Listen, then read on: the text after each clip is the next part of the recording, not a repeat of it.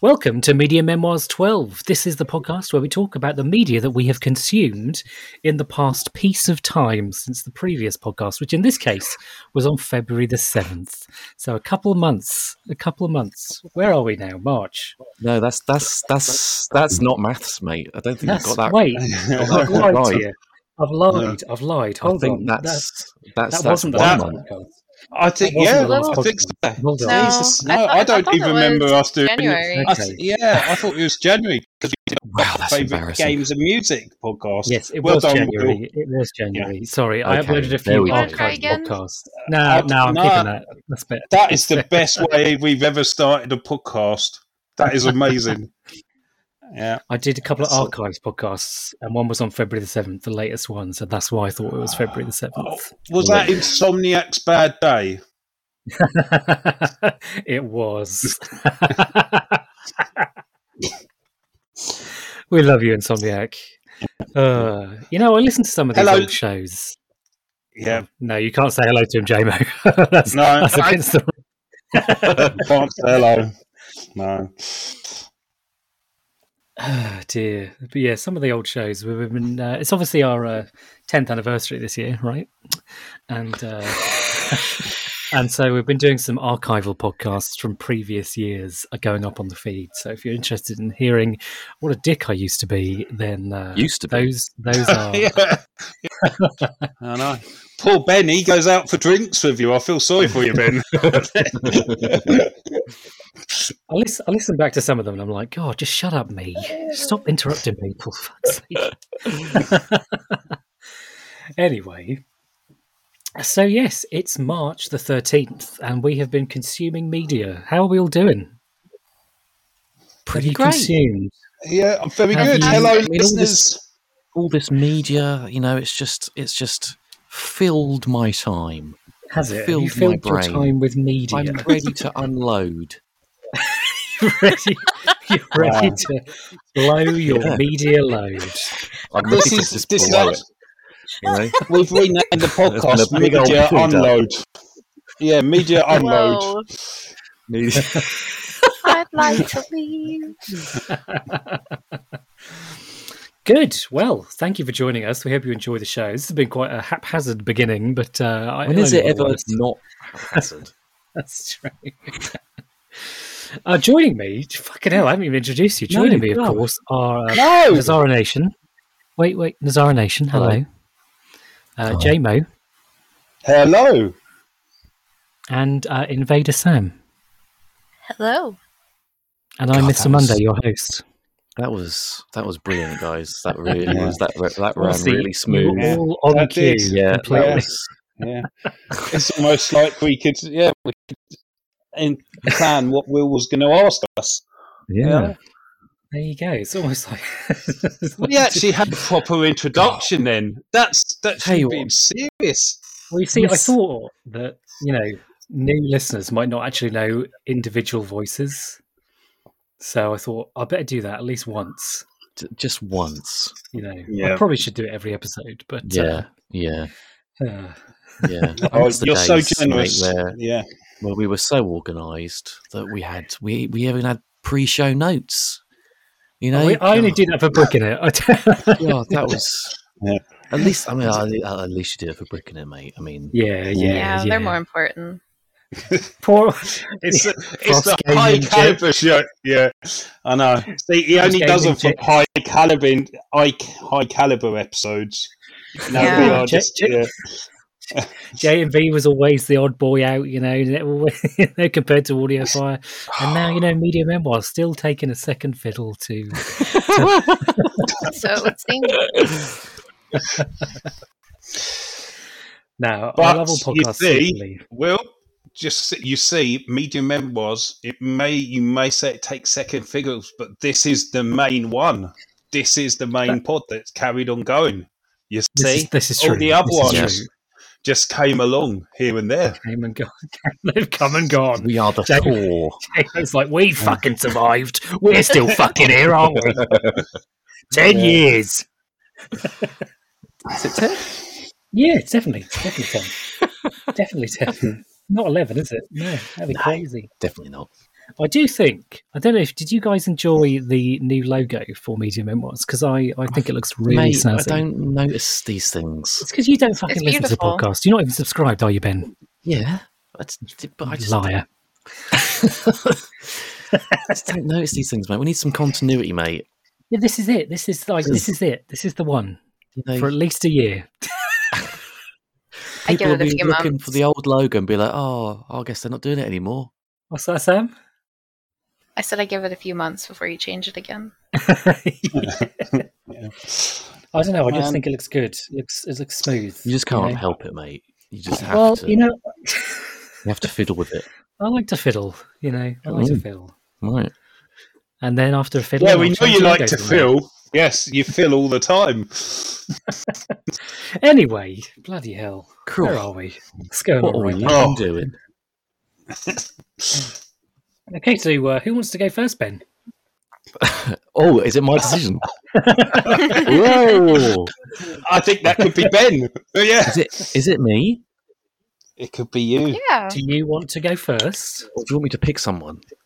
No, I was Oh. just I was just giving you the illusion of choice. Yeah, you're know, actually not in control. No, I know, mm. but like, I, I like the idea of like letting the other two like sort of you know worry them guess- a little bit. Like, oh, I guess- it might actually be me first. Oh shit! Look, I got notes. I I, have notes this I- time, so I'm. You have notes. Oh man, I've got nothing prepared. God, call themselves professionals. You have got a better memory than I do. Oh. Okay, well, I mean, if it's if it's gonna be me, then let's just fucking get right into it. Let's, We've let's got to save into the best for last, so we thought you could go first. Now that's just, I, you know what? I think Sam should go first. Oh, Oh, right, okay. Well, I'm going to be talking about some games. Is it only is it exclusively games? It's just you this time? games. Yeah, I, I've not Only really, I've not really like watched anything. Have you not? Really, You've not I mean, consumed. I mean, I've consumed some like, I've, I've like, I mean, I guess I've, I've recently finished the US Office, which was great. But oh you know, it's- that's like yeah. what, that, what, what, what, what experience for you. I'm a bit jealous Right? that I you've know. been able to watch those for the first, but you'll enjoy now watching it over and over again for the rest of your life. So I've already, Mhm. started watching it again as well. So. you never stop watching it. Yeah, just can't stop watching it. Um, I mean, I've got to start off by talking about obviously one of the big, big games that came out. Mm. Uh, when did it came come out? Last month, month before when last. did it came? out? When did it come? It out? was did it February. came out? It was the be- beginning of February, wasn't it? It was the Yeah. week after. Yeah, because it was the week after Yeah. Pokemon. Jaco's like really confident that he's he's, he's guessed what what He game hasn't Ben's though, because about. I'm talking about feel- Pokemon. Jaco's mind is just on Elden Ring constantly. It's just Yeah. like all I can do. Yeah, is- it is. I've already Yeah. told him that I haven't played it yet. But he's he's, Yeah. he's he's sure that I'm going to talk about Elden Ring. He's sure of it. Just tricking him. You're tricking him. I'm checking now. Oh yeah, Pokemon. Yeah, Yeah, yeah, yeah, yeah, yeah. Yeah, obviously, Pokemon, Pokemon Legends Arceus. I mean, it's a bit of a mouthful, isn't it? Is it Arceus or is it Arceus? It's Arceus. Is it? Okay. Yeah, yeah, yeah. It's Thanks, uh, it was uh, widely debated, wasn't it? What it actually is, and then I think they they it- they say Ar- Ar- Arceus, I think, or something. Arceus. Yeah, Yeah, yeah, yeah, yeah. I don't know. Um, I mean, I, I guess like I before when did I start playing? I'm just trying, trying to think about because I, I haven't really played that many Pokemon games since like Dime, uh, not Diamond, uh, Platinum. I played like Platinum way back in the day on like the.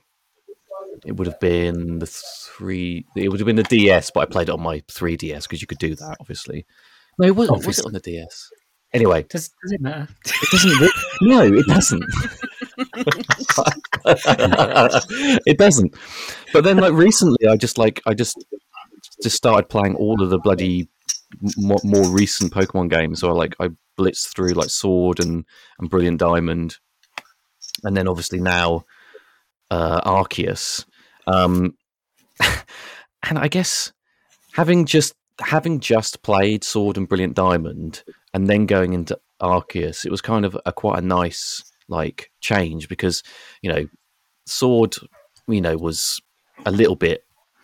I don't know when you look at like the difficulty, I guess. The the big the big old oh, gonna start conversation talking about, the old difficulty. difficulty. Yeah, I mean, sword was sword was obviously quite easy, and then it was nice to then go to brilliant diamond and be like, oh yeah, okay, like whilst it's still, you know, quite easy, like the the uh, the elite four and the Pokemon champion at the end are, are very difficult. Hmm. Um, but obviously, like for people that haven't played Arceus, it's very. It, I, I was going to say very different. It's not like super different from from The, other. the DNA Pokemon. is there, isn't it? Yeah, It's DNA, yeah. it's it's, Um, it's like kind of like I don't really want to say it's open world. It's more like semi-open world or like open world areas, more so open than world in the same way that Dragon Age Inquisition was. Yeah, world. exactly. Like it's it's more like large areas. It's not like open world like Breath of the Wild or whatever. Yeah. There's the first uh, mention of Breath of the Wild, by the way. Let's have a little uh, sort of bingo. yes, Count- don't worry. Yeah, Yes, we that's some. Breath of the Wild bingo. play. Yeah. um, but I mean, when I first got into it and you first sort of start playing the game, I mean, it is very, very slow. Like Yeah, it is extremely slow and very handholdy, and like it took like a good two hours or, or like an hour and a half of gameplay before like you properly get sent out into the first open world area and you properly feel like you can, you know, actually play the game. Yeah. Um, and I, I don't know. I, I guess Pokemon games are a little bit like that anyway. But I was expecting maybe to be not as for it to be not as handholdy as it was. But once I got out and I started this this gameplay loop, it was amazing. I, I was just absolutely loving the changes that they'd made.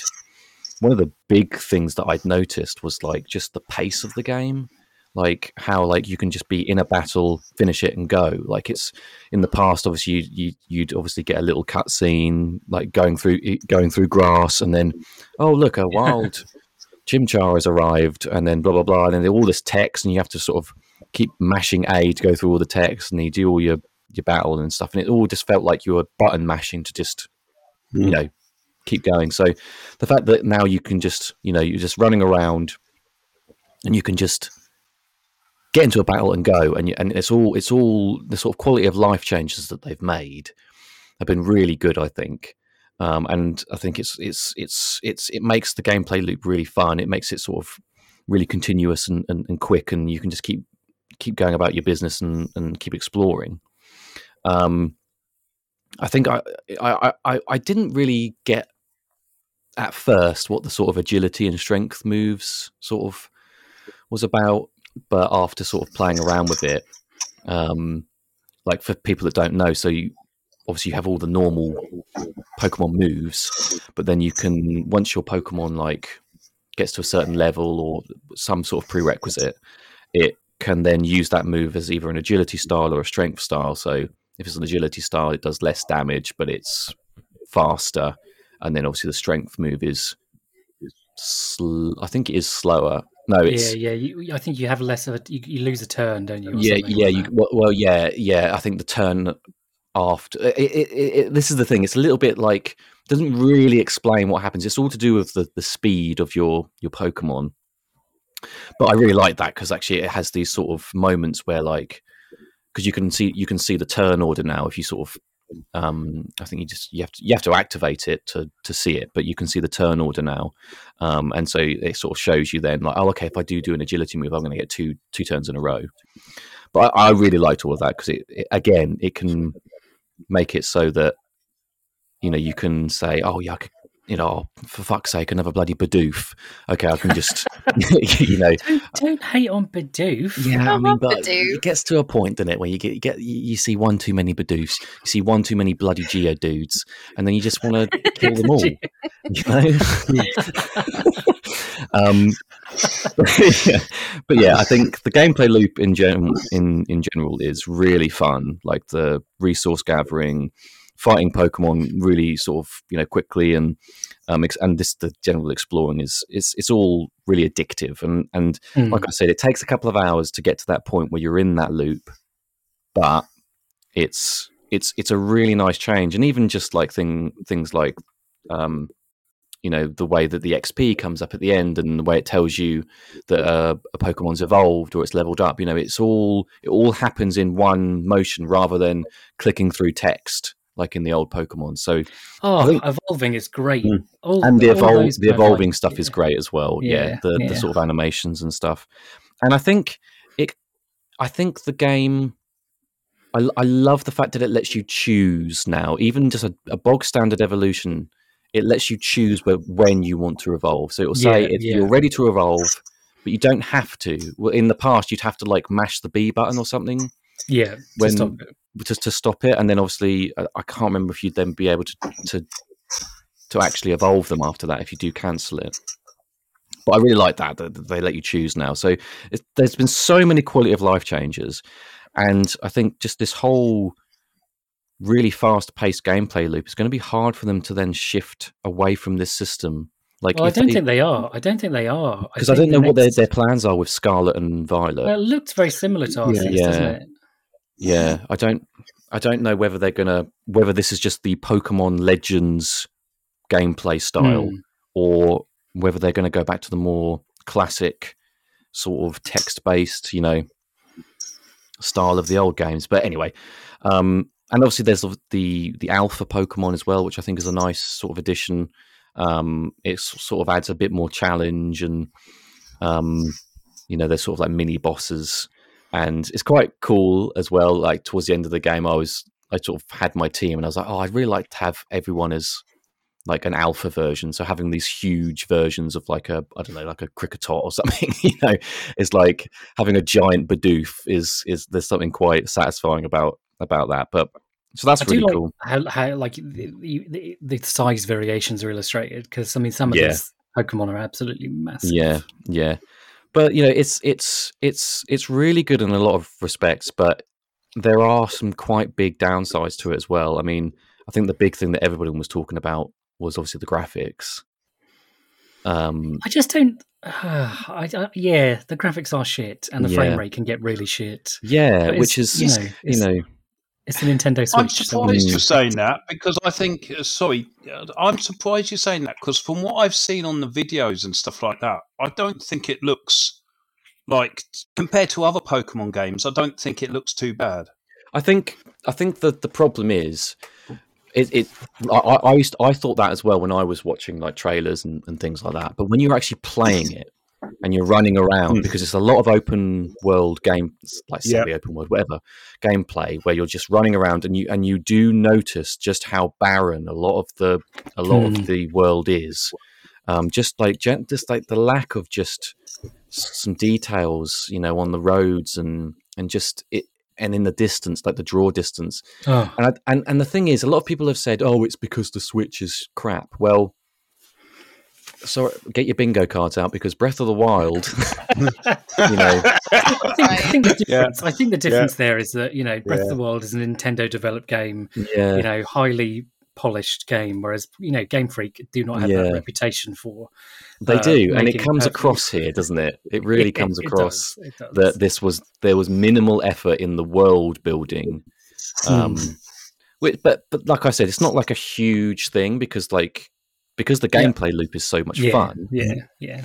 um, it's not a massive thing, but like you know, you look at what you know, and that is fully open world Breath of the Wild, and that is a huge map, and the Yeah. amount of detail and, and how pretty that game is. It's obviously got its own unique art style. It's Yeah. not super Yeah, but realistic, but, then- it's still Going Yeah. on it as well, just what you're saying, the the Switch can run Witcher 3.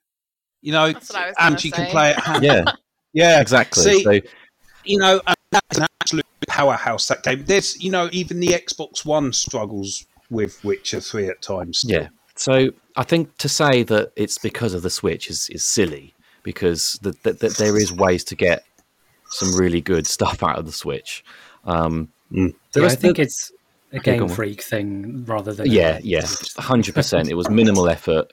You know, like even the cat, the cat. They spent more time on the character models than they did the. It's more. It's more the environment, isn't it? Really, Yeah, yeah, yeah, yeah. that's yeah, that's sure. that's the biggest thing and and and and like i said it's when you start playing it for a long time you you start to notice the lack of detail and it becomes a little bit boring sometimes like especially when you that, that, that the next so the second and third areas that you go to, I wasn't as interested in because they are a bit more bland and brown and The second area in particular, well, that's where I am at the moment. I Yeah. haven't played as much of it as you have.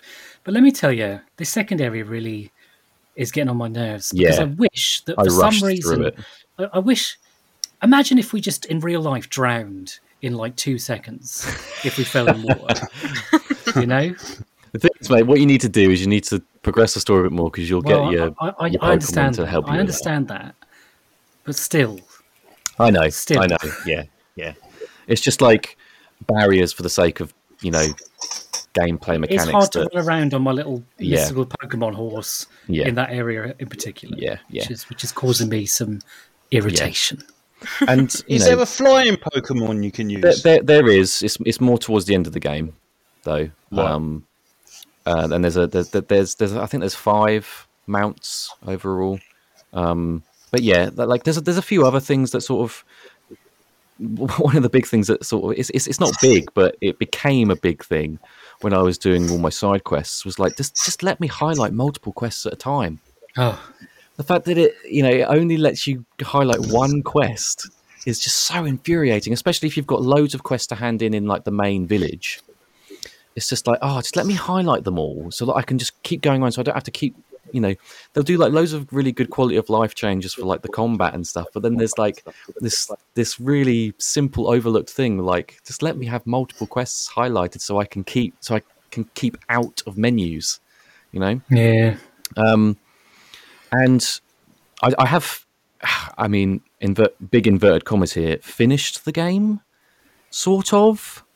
Um, Finish the main story. The, the main. yeah, what- but what- what the ending classed- is really weird. So the credits roll, and but there's still so much story after the credits roll, and like the the, the game is called Arceus, and the Arceus stuff doesn't come until after the credits roll, and it's like what? That's just weird, and and um, it's just there's just there's just it's just a weird place to have the credits and and there wasn't any sort of equivalent um, battle um, that was like the elite four or and the pokemon champions you know until It is a after very- the credits. Yeah, so so i i played and I got to the credits and i was like oh there was no like big really challenging battle. And then you keep following these quests and then all of a sudden it just springs on you. There is this really hard battle which you know is actually really great and it catches you off guard. So actually it you know you're actually not as prepared as you you you think you should be. Um and it took me quite a while to defeat this this um this final or defeat this final pokemon battle. Um but it's just it just seems really weird and i can totally see people watching the end credits roll and then putting the game down and not seeing all of this stuff that's after the credits Mm, just just a just a strange design decision i think Well, do you think they tried to be what sorry say that Say again? again, whereby you, when when Monster Hunter, you know, the last Monster Hunter, the credits roll. Yeah, but it's different. It's it is very different because I think people going into a Monster Hunter game know that there is that end game sort of yeah, there's more to it. stuff in Monster Hunter. They know that. Whereas in a Pokemon game, every time the credits roll, that is it. Yeah. The game's over, and then Hmm. you know it's it was just it was just it was just an odd sort of place to to put some credits when the game wasn't over. And then there's there is a really ridiculous prerequisite to like properly finish the game and, and actually see what Arceus is. You have to basically catch every single Pokemon, and to do that, like there are some crazy sort of monotonous quests that you have to do, and, and it's just like I, I was just like, oh, do you know what? I can't, I can't. I'm not, I'm not that interested to see what Arceus is, so I'll just look it up on YouTube, and that's that. you know? because otherwise, it's just going to be, you know, a, a huge slog, and I didn't want it to be a sort of a big thing that would make me then ha- not like the game because you know I've said I've said that there's there's obviously some negative sides, but overall I really really really did enjoy this game, um, and I think I think basically they just need to take what they've got here. They've got a, a really good core gameplay loop that they just need to they need to add a bit more depth make it a bit more like Breath of the Wild. Add a lot more RPG That's elements. that's bingo call number Yeah, three. That's number three. um, Yeah. and just and just I think I just I, I hope that they're going to just put a bit more effort into the world building because you know they've done they've done everything right with with the Pokemon battles and the new gameplay. They just need to add a bit more a bit more to the world because it becomes quite monotonous and then you get to a point like I, I, I did where the, the second and third areas I just wanted to skip through them because I was just oh I just want to you know I don't I don't like these and then you, they're- and then I got to Yeah. a, a snow um, biome uh, area and that was I was a lot more interested in it because it looked it was a lot different and it was a, li- a little bit more interesting so yeah it's it's a really good start for these obviously these le- these Pokemon Legends games, and like you can tell that they're gonna do maybe quite a few of these Pokemon Legends games because of the story and like you know you can see that they're going to go to different time periods in the Pokemon um, lore. So yeah, Yeah. I think it's it is really really good, and it's definitely one of the best Pokemon games I've played for sure because it's just a lot of fun and um, it's just they just need to iron out the the the downsides and it'll be a really really incredible like whatever the next one is like you know we uh, we don't really know too much about Scarlet and Violet yet do we I think they are I think No, no. they sound a lot No. more like they're you know Traditional Pokemon. traditional games they're not going to be uh, Yeah. falling under the the legends umbrella of of games so No. yeah we'll see won't we I mean it's But it's see, won't really well. we'll see It's done really well. I I Oh, yeah. remember trying to get hold of a copy of this, Mm. and everywhere I went for two weeks, I couldn't get hold of it. In the end, I didn't purchase it. I went and bought a few other things instead. But Yeah. It's really, it's probably been one of the most successful Pokemon games for Oh, quite yeah. a while, and Pokemon games do release quite regularly. yeah I think It's uh, I think it's because the the differences made it made it very kind of um, yeah popular, and I, and I think now that that's happened, they won't be able to get away with it again. no no kind of definitely not They have to put more effort in for Yeah, the next one. for sure, perhaps, But, uh, I really like it. I wouldn't say it's my favorite Pokemon game of the recent releases, but maybe I'm just too old school because my favorite's probably Shining Pearl. Oh, controversial. Ooh. Oh, but uh, yeah, I really like I like Shining Pearl. Mm. Maybe maybe I just prefer that kind of classic. I mean, I do really like the new the new game. I think I, new yeah, I think I prefer the roster the the roster in Diamond. Mm, I think I do Mm. prefer the Pokemon roster in there, but yeah, yeah. yeah. But no, I I, I mean I, I'm I'm here for all Pokemon games. You know, I love them all. Yeah. They're all great. Love a Pokemon. Just just just yeah. Yeah. Put put it put it into my eyeballs. Let me consume. into the veins, into the veins. Um, yeah. So uh, once I finished that, I was like, hmm, I could get Elden Ring, or I could play some of these bloody games that I've not finished or or played. Um, so I, I did go back to my PS4, um, and I was like, hmm, I, I, I, I maybe it was because I'd seen um, No Way Home quite recently. I was like, oh, I might just play Spider Man, Spider Man again. I'm just gonna play Spider Man again. So I, so I did, I Yeah. did, I did play through Spider Man again, um, and, I, and I, and obviously because JMO's just told us pre podcast that he has got Spider Man and a PS4 now. So Yep. I'm not going to Yeah. obviously talk too much about And it. Gran because I don't Turismo 7 anything. as well. Yep. Yeah. Um, but I do think that JMO.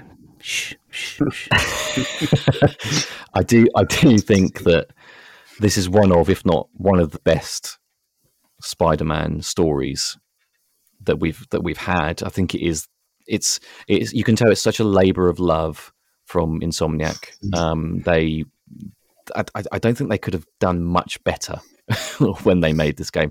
This was like the second time I've completed it, and I actually played the the DLC this time as well, which which was which was okay. You know, it was it was quite fun to to play some some different stuff, but the game itself is just. I mean, I can't wait for the second one, um, and I, and I still need to play Miles Morales as Yeah. well because you know, I, I mean I could get it on PS4, but I kind of want to play on PS5. You know, because you know it's going to look pretty, isn't it? um, Yeah, But I well, it's think- got all the ray tracing stuff, hasn't it? It's got Yeah, all so- the proper reflections and everything. So, I've, and, and, and, and, you know, it's it's got such a great selection of villains, um, and I love that it's it's sort of set in in a time period where it's an older Peter, so it means that you know he's working with Doctor Octavius and and and so you get to get all that story and stuff. So I love all that, and and you know they do a really cool thing with the Sinister Six, um, and just just the gameplay, the the, the web swinging and and and and just the the the fighting, and just it's just so good. It's just the best Spider-Man game like that they've ever made. It's it's it's it's hard to to, to fault it. I mean, if I was to give it maybe a one criticism is that, that maybe there's there's a few repetitive sort of side missions, but you know when you have such a fun web swimming mechanic and and the gameplay loop, you just gloss over that so so easily. Um, so I went back and I played that, and that was a lot of fun to go back and, and play because, like I said, it's it's one of the best Spider-Man stories. They they did such a good job with it, um, and and and finally, I'll just finish on um, another game that I actually bought my PS4 to play it. Like I remember when I saw this at one of the E3s, I was like, "Oh my god, I need a PS4 for that," and I bought a PS4. And I and I've only just started playing it because I think at the time when I bought my PS4, I I actually got Spider Man and I got Last of Us, so I was playing those, and then I got sort of into some other games that came out Yep. at the time as well. Um, Yep. And that's Horizon Zero Dawn, like the the first the first Horizon game. I've started playing it. Um, I got it for free. Uh, it was like there was a a free deal or something. Um, that Sony were doing, they was they were basically just giving the game away for free. So I was like, "Mm, I'll just grab that. Um, this was like a few months ago. Nice. Um, Yep, yep. and yeah, I can't believe I've waited this long to play it because it's incredible. I, it's one of those games where you look at it and you look at the world that they've created. It is it is visually incredible, and you think, God, yeah, the PS4 still still it's still got a lot, you know, to give. Like it's one of the prettiest games I've ever played. Um, and it's just it's just stunning to look at the the environments that they've that they've made. It's an incredibly interesting looking world, and and you and you it, you wonder like, well, why why is the world like this now? You know, what is the lore behind what happened? Why did the world, you know, turn turn out like this? You know, um, everywhere you go, you you see things and you think, oh, why what why the- what is that? Why why did that why did that happen over there? And you know, and all the machines, you know, the, the designs are all amazing, um, and just the fights. You know, every single machine that you fight is it's a completely different um, sort of. You have to you have to do a completely different strategy for every single machine. Find out what they're weak against, and and, and which weapons that you that you've got. Uh, you know, which ones are going to be good good against them, and which which aren't. And it's it keeps this this this incredibly interesting and engaging gameplay loop that you just keep coming back and you keep wanting to just hunt different machines. And it's one of those open world games where i i just get so distracted. Like i i whereas like like i was saying with pokemon with arceus i got to the second and third areas and i was just like oh i just want to get through the the story missions because there wasn't really anything Whereas with this, I'm just like, oh, what's that? I'm going to go over there. Oh, I'm going to go do that. Oh, I'm going to go do that. And I'll like the 20 hours in, I've only done like one story mission, you know? Yeah. So it's, it's that sort of incredible world and everything is just gorgeous. I mean, the only downside to the sort of graphics and or, or the, the actual engine itself is probably the facial animations are sometimes a bit a bit Yeah.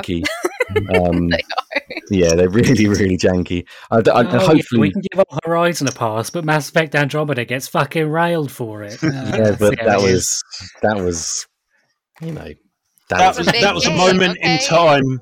yeah, in yeah, time. that was a moment Yeah. in time.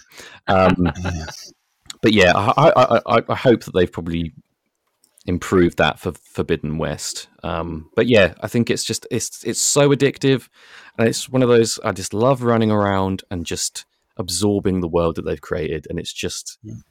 I, I I can see myself playing this for so long and just doing all the side quests and all the little sort of getting all the collectibles and things, and it's just yeah, I highly recommend JMO.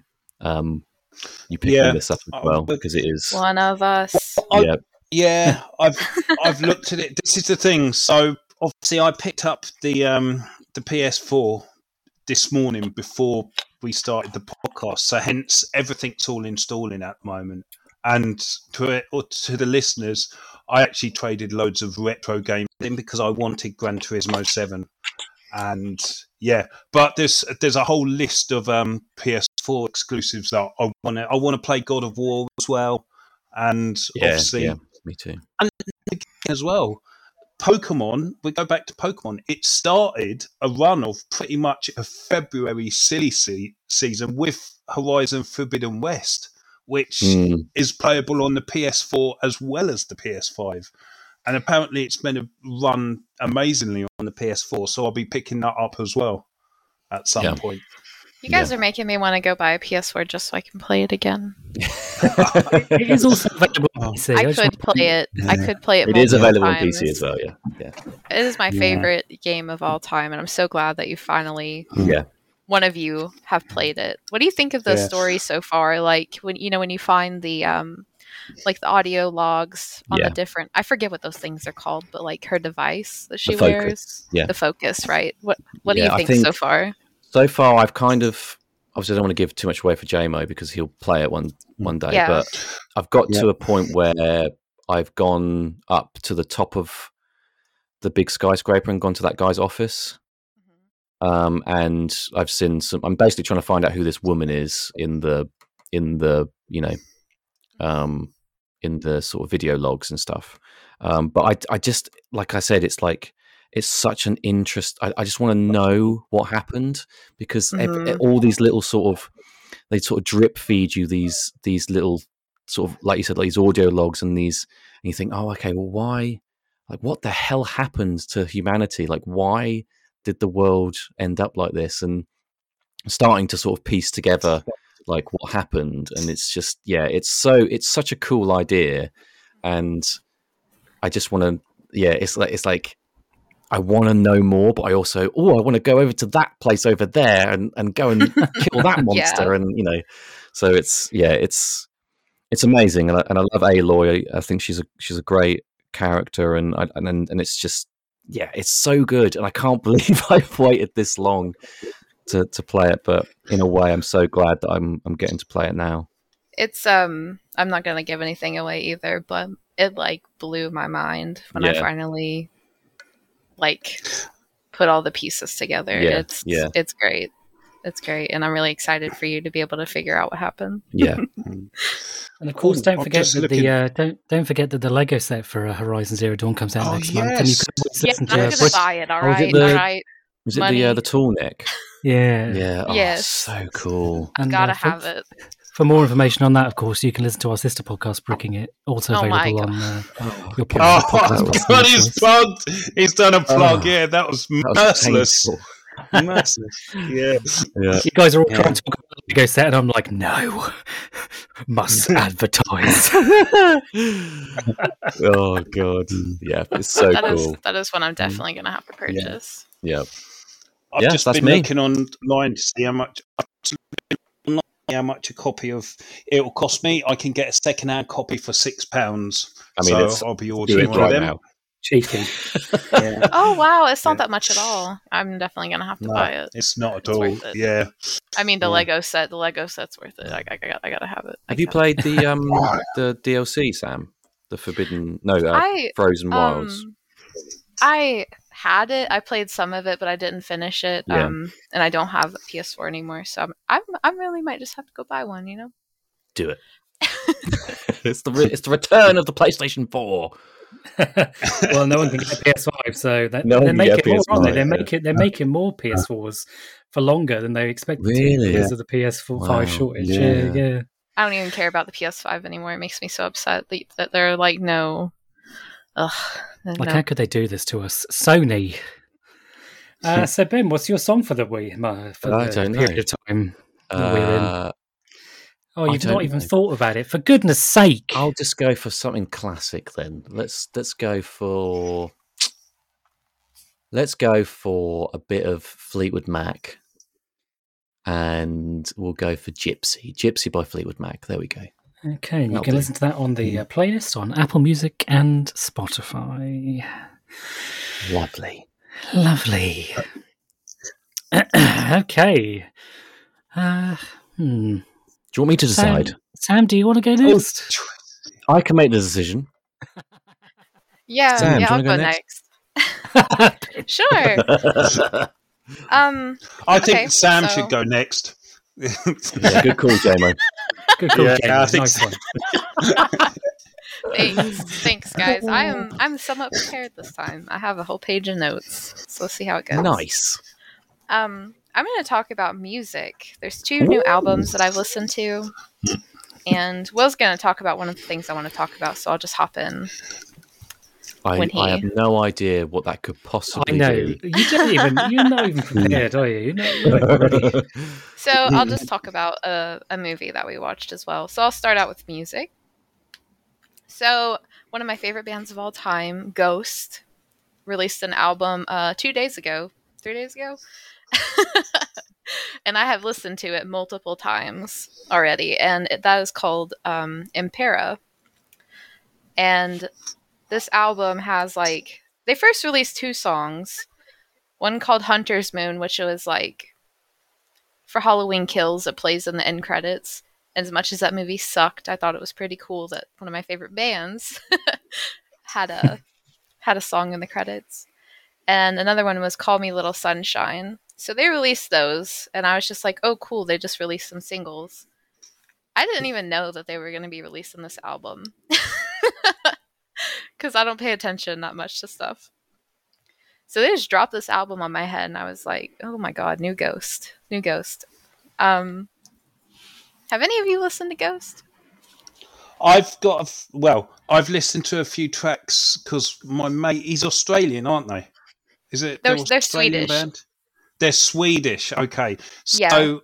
when my friend was working in Australia, he became a massive fan of this Ghost because one of his friends recommended him to him. So I've listened to a few tracks from some of their previous albums, and you know what the thing is, Ghost? they don't do. They're very sort of atmospheric. So Yeah. they they Mhm. do many different genres. Obviously, they've got the rock stuff, but they've got the ballady stuff. But then they do like almost some beats in there as well. But it's all sort of atmosf- atmospheric and it's quite large in sound. Mm-hmm. Yeah, so I've listened to a few Yeah. bits and bobs. Yeah, they I've hadn't also- re- released anything. I'm sorry. Oh. I've also listened to some bits and bobs in the uh, automobile with you. You're forced to. And I some bits and bobs as well. There we go. You're, you're welcome to, Ben. Um. Bits and bobs. Anyway, this was a very nice surprise for me because they hadn't released anything um, since their EP, Seven Inches of Satanic Panic, and that was like 2019. So I was really excited. Anyway, um, so this album features like Opeth, a guitarist from Opeth, Frederick. Uh, I don't know how to pronounce his last name, Ickison.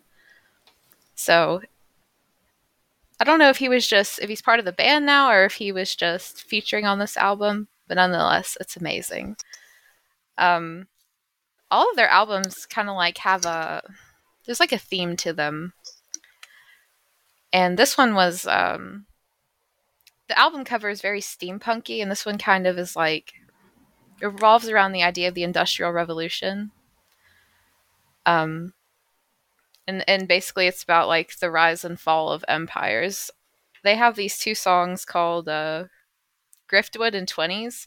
Like Tobias is really good at um, kind of picking apart society in their songs. Like the whole band's thing is like they're satanic, like that's their thing.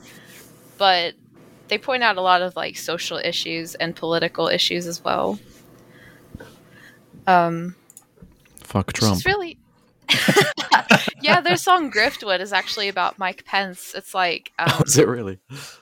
yeah, yeah. Um but it's Yeah. it's so good and I'm starting to think that Tobias might actually be a prophet. Tobias Forge is their front man. Um, he's had several like alter egos, like the. Sorry, I can't words right now.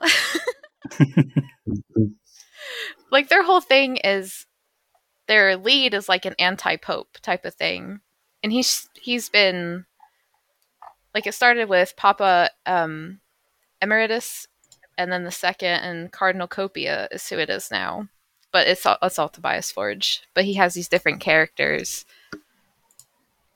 Um, but I'm really starting to think that he's like a prophet because Prequelle, which released in 2018, was kind of centered around a plague. Wow. Oh, God. Oh, so Yeah, what's, it, I what- never- what's, wow. what's coming? What's, what's coming next? What's coming next? According to Yeah. according to Goat. the, the rise and fall of empires, like their song 20s. Russia. Oh Kinda no! talks- Oh Jesus! Yeah. well, 20s is Jesus, like that is. Yeah. it's yeah it's crazy um 20s is the song that's kind of about like um it starts out with like this fanfare sounding music and it was so weird when i started listening to it because i was like what is this it's like trumpets and i was like what is this sounds like a marching band but it's kind of bit of like a party song but Mm. it's like let me look at the lyrics so i can tell you guys i can like explain what i'm trying to say They've got they've got some really cool outfits as well. They've got Yes. really cool outfits. Yeah. I've seen them in concert one time and they put on an amazing show too. Yeah. Um so yeah, their song 20s is like it's kind of like a party anthem and I also think that this song kind of uh jabs the finger at Trump a little bit too, like calls him out cuz one of the Trump. lyrics is in the 20s we'll be grabbing them all by the hoo-haws. Oh dear! yeah. Oh dear. There you Oh go. my! Got it. That's a bit That's no saucy, isn't it? yeah.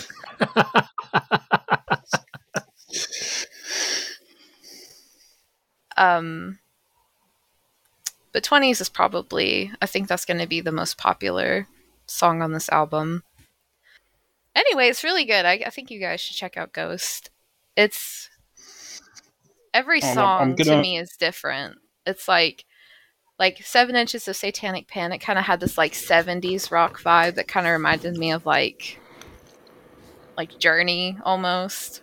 Um, and then this one, they do a lot of instrumental songs too, so it's not all lyrics, but each album is like a totally different experience, and it feels like you're like tripping through time almost. Yeah. That's the thing. There's like a prog side to them. They, they can be a little bit prog rocky at times. Mm-hmm. Mm-hmm. Yeah.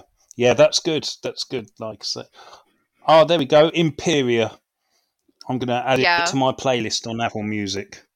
Cool, cool. You'll have to let me know what you think. Yeah, definitely. Definitely. I love the I cover love- art. The cover art is really cool. Yeah, yeah. Um but I I love music that means something and I love when artists take the opportunity to um to bring to light social issues that none of us can like amplify in the ways that they can. I guess is what I'm trying to say. I appreciate that about ghosts is that they're just like they're like this is what it is. so yeah, that was the first thing I wanted to talk about. Um, That's and a then there was another. album. Yeah, I'm definitely looking forward to listening to that. It's not really my kind of music, but that's what makes uh, Sam and I so great together. Is that I'll be bopping out to Selena Gomez, uh, which is completely different. Yeah. Yeah, it's true. You Maybe can they could do like But that's a good thing. I can tolerate. I, I, I can definitely. I can. I can definitely Yeah. tolerate it. It's not. It's not like it hurts Mm. me. You know, it doesn't hurt my soul to listen to it. Whenever know, someone says, I can tolerate it. like- I think I can- Jesus. yeah, I think I- Yeah, you know I what's do more than coming. tolerate. I think I can do more than tolerate it. I, I- hmm. I- I can listen to it, hmm. right? I don't hate it. yeah, yeah, he can hmm. tolerate it, and I can sit through hours of Eurovision. Uh, yeah, so it evens performance. out. It evens, evens out. Evens out. Evens out. You have to sit with me in a car like a few hours a year. I mean, Eurovision. I mean, if you look at it in the big picture, it's only a few hours a year. We're not even going to go there. As you can tell, our relationship is very evenly balanced. Uh, yeah, yeah. Yeah. We yeah. support each other in different ways. But when it comes to music, Will's just a snob. he doesn't. He's not. He Yeah. doesn't understand culture. It's so refreshing to hear somebody else say it. We've known James. this for years about Will, but we're glad that someone else has Yes. recognised it as well. Years. He knows I love him. it's true. So yeah, that was the main thing I wanted to talk about. The other album, there's not really that much to say about it because um, it's a lot of instrumentals, but it's Sylvaine's new album called Nova, and she's like this. Uh, I think she's Norwegian, but her albums are usually like kind of like black metal, but also like really ethereal. Like I listened to this album when I was work at work, and um, just really like centered and focused me because her songs are always really like really vulnerable with her lyrics. It's like just like getting a look inside of her Yeah. her psyche. Mm. But I would recommend that. I would recommend you guys listen to that too. Really, really emotional and just bare. I talked about ghosts for a long time, so let's move on to the. so me, Will, and I watched this movie um, on Netflix. You guys might have seen it, but it's called "Don't Look Up." oh, yeah. Don't cop. I haven't seen it yet. Is that the one? I've heard something moon. about this. Yes. Is it that one? No, No, that's it the moon, it's Moonfall. Moonfall. There's no. It's uh, don't look up. I've heard about it. though. It's got It's got, Leonardo like- DiCaprio and Jennifer yeah, Lawrence, yeah. Jonah Hill. Yeah, it's That's it's about Demeter, isn't it? And it's Demetrius hurtling towards. I know. Yeah. yeah, yeah. Yeah. It's that was. Uh, it was ridiculous. like, It was completely insane. But also, it's so true. It's so true. Like, I really think that this movie's kind of just like um, kind of just like points out that I would compare the meteor to like climate crisis and how people like we have specialists and people even like something like COVID. We have scientists and specialists and people who know what they're talking about that are like, this is going to kill us. I'm trying to tell you this is going to kill us. They're just like, ah, psh, we'll shoot some guns at it, you know, Blow it up. blow it Yeah. up. Um, and just about the greed of our um, our leaders and how, I mean, how they represented the American government. I mean, it's like mm, top notch. Yeah, if like Armageddon was how is, is is how like the government might react to this kind of scenario happening back then, Don't Look Up is definitely how they would Oh, react to it between the years Yeah. of 2016 and 2020. Just saying. A bit like Fuck that Trump. Greenland film. Yeah. But it's definitely worth the watch. I think if you have the time, It's good. It's good. It's, it's like really funny.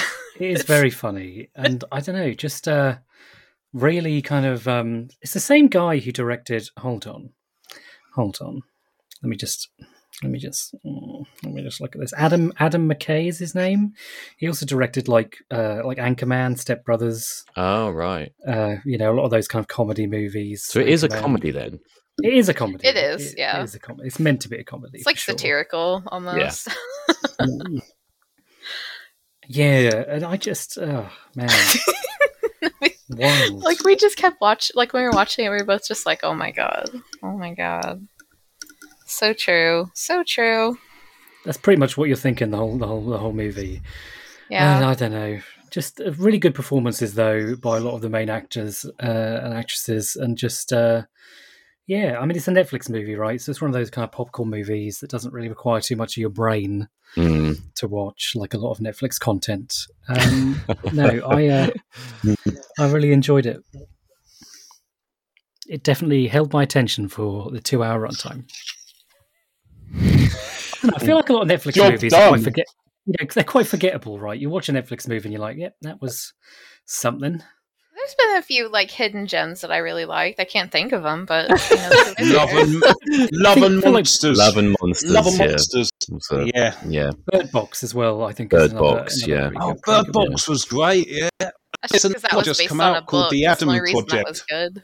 To be yeah, Yeah. to be fair, it was based on a book, wasn't it? So yeah. Well, yeah. Yeah. and then you have Yeah. things like Red Notice or whatever it was called, Red fucking Ry- Oh, Ryan yeah. Reynolds, the, the Rock Johnson thing. But uh, yeah, Netflix. There was another one with Ryan. Well, obviously, there's the Adam Project, which comes out this weekend, which looks Mm. really good. But there was another one with Ryan Reynolds when it's sort of like Fast and Furious, and they've got the they were living Oh yeah, six crime game.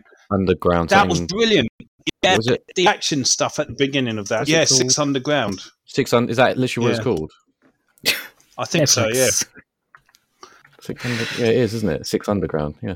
Wow. Oh, what about the. Chris Hemsworth thing as well, where he's like a um, assassin, and he has to go into um, oh, not Afghanistan. He has to go into a far I know what movie. I know. What, I, out I, I, target. yeah, I know That what was- movie you're talking and about. it's made and it's made by the same people that did um, Captain America: Civil War and Infinity and Yeah. Endgame. One of the Russo brothers. It was made by. wasn't Army it? of the Dead was Yeah. good, all right, and Uh, was it? Was it though? Was it? and the And, Tender yeah, and then, then they decide, oh, I know what we need. I know what we fucking need to continue this franchise. I know what we fucking need. A prequel about the guy who cracks safe, the least interesting character in the movie. Yes, yes. Power of the Dog. That was an interesting movie. I mean, Wow, I- that was right in my soul. Will. Sorry, I was Yeah. just uh, really irritated. Me. Army of the Dead. Zack Snyder. What's going He's- on? I, I thought Will was eating the microphone then. I thought he was going to suffocate. I hope you're okay. I got loud. he gets pretty heated about stuff. He does. He does. He needs some Guys. Very, kind very he needs. passionate man. Yeah, That's something that will Give him a hug. Change. yeah, yeah. Okay, anything else to talk about, Sam? Hmm, no, I feel like I talked enough. Well, what's your song? What's your song for the uh, this period of time? Uh, I would have to pick um, "20s" by Ghost. It's uh, that it's J-Mo's turn. Nice one, J-Mo. Well, so yeah, if you've if you've just come back and listened to podcast, we just had a very good conversation about buffets at Pizza Hut and all you can eat buffets. It was brilliant. Do you know where you can Right. listen to that conversation, listeners? It'd be on the Patreon. oh no! and there you go. That's what you get if you go pay spend an extra five a month to hear me complain about Pizza Hut buffet. I'd do it. yeah. Oh man. So going on to like some media memoirs. Um so I suppose like February was a massive month. So many games came out in February. It was pretty um unreal. Um it was almost like crazy November before Christmas. And it's the quality getting. the It's game. definitely getting like more busy, isn't it? Kind of February, Yeah. March months are are kind of also Yeah. big game release months. it's sort of like I mean everything sort of tailed off. I think pretty much when Gran Turismo Seven came out, then that sort of was the end of the crazy like five six weeks. But Pokemon started it, and then every week you had a big game coming, a new one, you know, such as Dying Light Two, and obviously we're going to talk about it now. Um, Elden which you know, hold on, J-Mo. Hold on, J-Mo. Say the Yeah, name of the game again. Elden Ring. It, there you go. Sorry, it, it cut out a little bit. Oh, that, that's all right because um, I'm sure if you got your Breath of the Wild bingo card ready, that's fi- that's number four. And also, I would probably say probably Elden Ring, subtitled Souls of the Wild underneath because I mean the two games, Souls of the Wild. I, it's just been called two Do I- do I- games. Count that, Have- Do I count that on the bingo card? No, just say Breath of the Wild. There's number Okay. six for you. There we go. There you go. Keep on going. We may get a speedboat out of this. Keep on going. When you get when you fill Oh, your card, you know, a speedboat. yeah. Anyway, so I went into Elden Ring. I suppose coming off. Obviously, I've been playing Dark Souls three here and there, and obviously Dark Souls two. I've been playing a lot on PS3. But the game that I was got really, really loved a couple of years ago was Sekiro. So Sekiro had these really cool um, elements to it in terms of the parry and your meter and how you actually get the enemies, the boss enemies, to actually open up. And I thought it was quite a nice. Um, I thought it was a really good new tactic that it brought to the Souls games. So when I went into Elden Ring, I suppose I still had Sekiro in my mind, and so you start the game, and it it does that nice thing of what Dark Souls does. It kind of feels the first few bits of Elden Ring feel a bit like the start bit of Dark Souls 2, where you're going through those little tunnels on the tree branch and Yeah. it's sort of little plaques. Very similar to that. Um, but then as I as you go in, so you do all that stuff, and then you get to the open world. Actually, you get to the open world quite quickly. Um, and very similar to Breath of the Wild because Breath of the Wild gets you into that open world bit. The hub. I got bingo. Bingo, you've got it. Excellent. What type of speedboat would you like? I Oh, what the fuck was going on there for a second. I was like, what's he doing? Ben's, Ben's just had a stroke. bingo. Oh, Yeah, sorry. yeah. There you go. well done, well done, and that's the end of Breath of the Wild bingo for the week for this Brilliant, thank you. Oh, fantastic. No one else can win now. Nobody else can win. one else. So- I win. Yeah. What does he win, Will? He wins We eternal said a speedboat. with me. Win a speedboat. Oh, Oh, sorry, I didn't hear speedboat. Yeah. Old school game show reference that. Um, so as you go into the open world, and a lot of it, the NPCs. So Elden Ring is a very good starting point for people that have never played a Dark Souls game before, or a Sekiro, or a Bloodborne, um, for that matter, or a Demon's Souls. It has the way that you go into the world you the first thing you do is you meet an NPC who then talks to you for a little bit and there's no like set missions as it were but the NPCs tell you what your mission is or you know what the story is so you're guided by the NPCs but you don't have to actually follow that structure um which is nice again that's very much like breath of the wild breath of the wild you don't have to follow the structure and Elden Ring is very similar. And, like, and I get- guess a bit like then you get out. Souls as well. It kind of tells you to Yeah, go and ring the yeah. bells, but you have no idea where the fuck they are. No. Yeah, exactly. You just have to go in. The thing is, as well, when I was initially into it as well, because I'm used to how Dark Souls and Sekiro, Sekiro had paths that lead back onto the linear path, but both of them are very. All the Souls games have been very linear, but they have paths and secret areas that bring you back to the same places.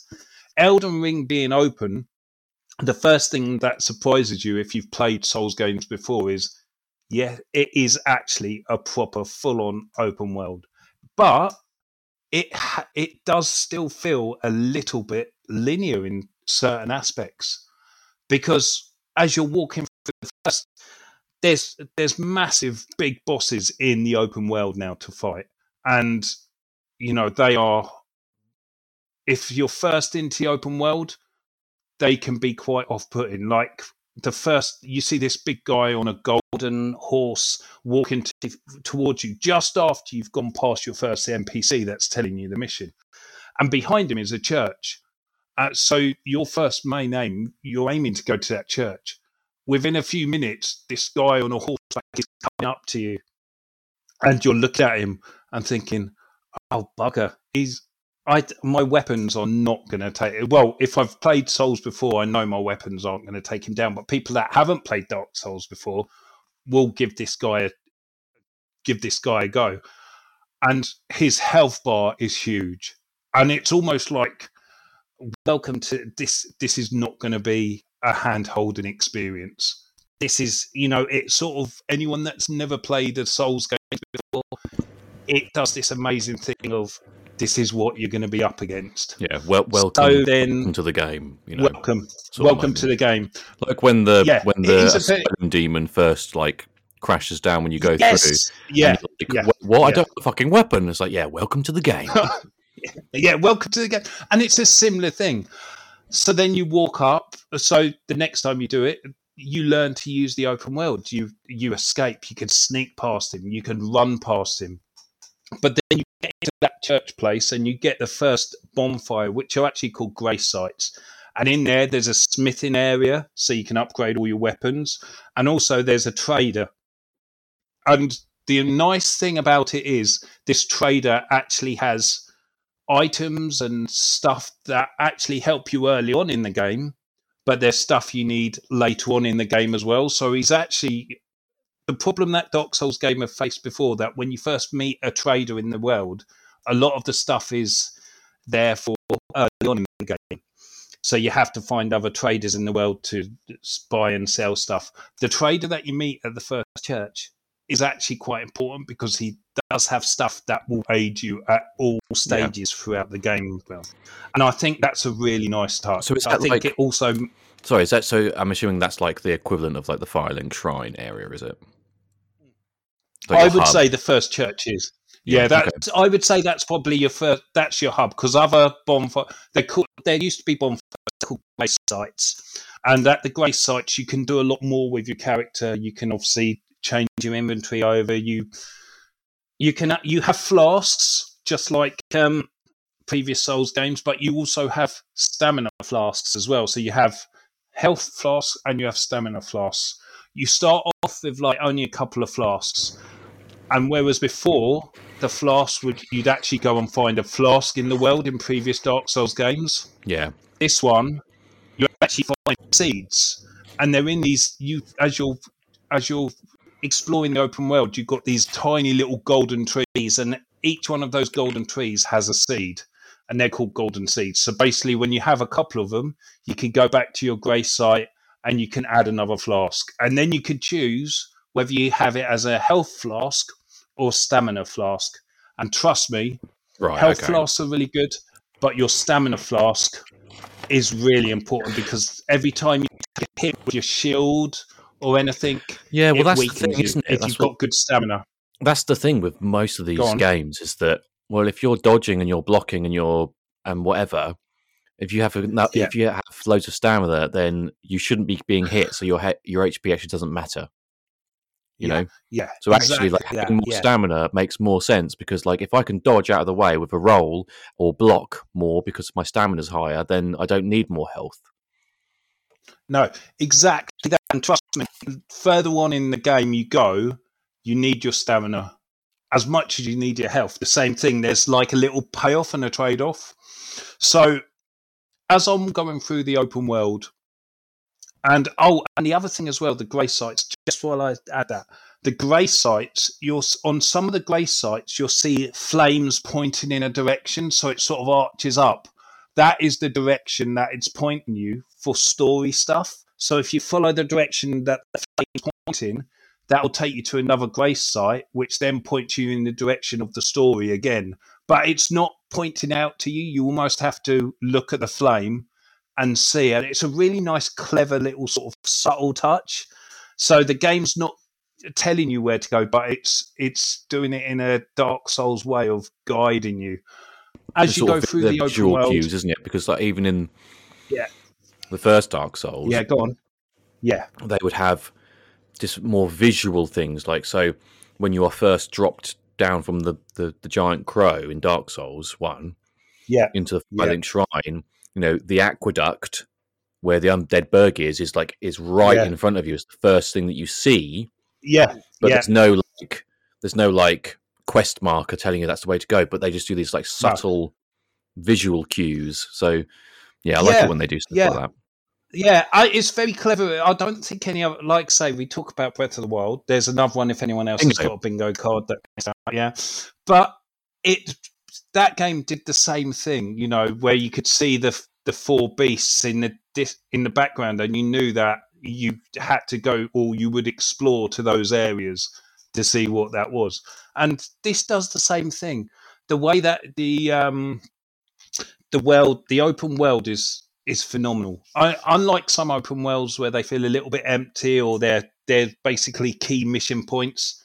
Everywhere within the world has something that's useful to you and your character, as long as you're looking, as long as you want to go in and fight for it.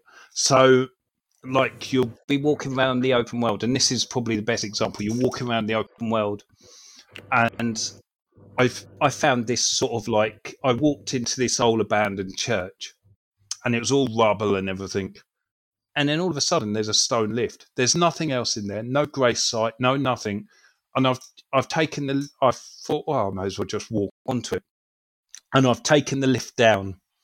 And bearing in mind, I've I've taken the lift down, and it's it's been quite a long lift journey down. I'm like, oh my god, where is this going to send me? And I'm thinking I'm going to be surrounded by a horde of enemies or something. But no, I got down to the bottom and it's Blight and Town.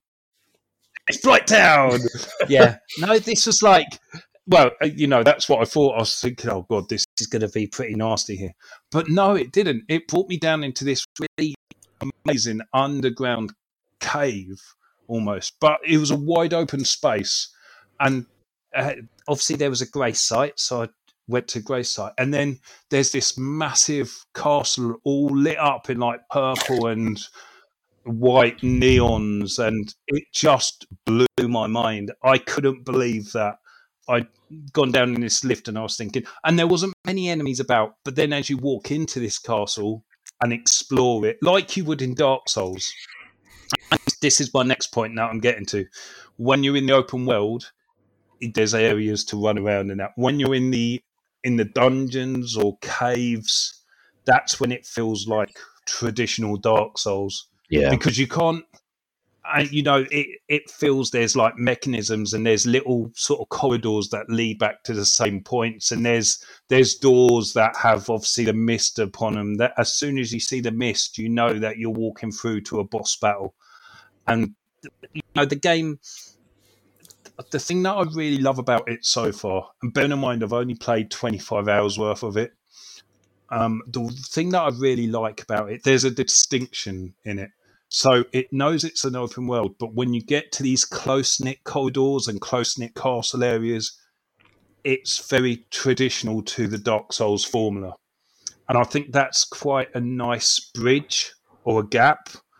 Um, but what they do to aid you as well you get like um, your spirit um, animals that can help you. Yeah. You don't have to be a magician or anything. So, for instance, I've got a spirit jellyfish which is good at firing poison out of its tentacles. I've got a pack of wolves, which I think most people get early game anyway, and they are so useful if you're going around. Um, doing any of this stuff where you just want to farm souls in the open Mm. world, having the pack of wolves, but you can only use them once, and then you have to go back to the bomb, re-level up again, and then you can reuse your the um, spirits. So once you've used them, you have to go back to the grace site to obviously have access to them again when you come back from the grace site. What's the other one? Oh, I've got a sorcerer as well, which is sorcerer soul. But to be honest, so far he's been a bit um, Shit. weak. Yeah, yeah, it's a bit weak. The wolves, the pack of wolves has probably been my most useful one against majority of enemies.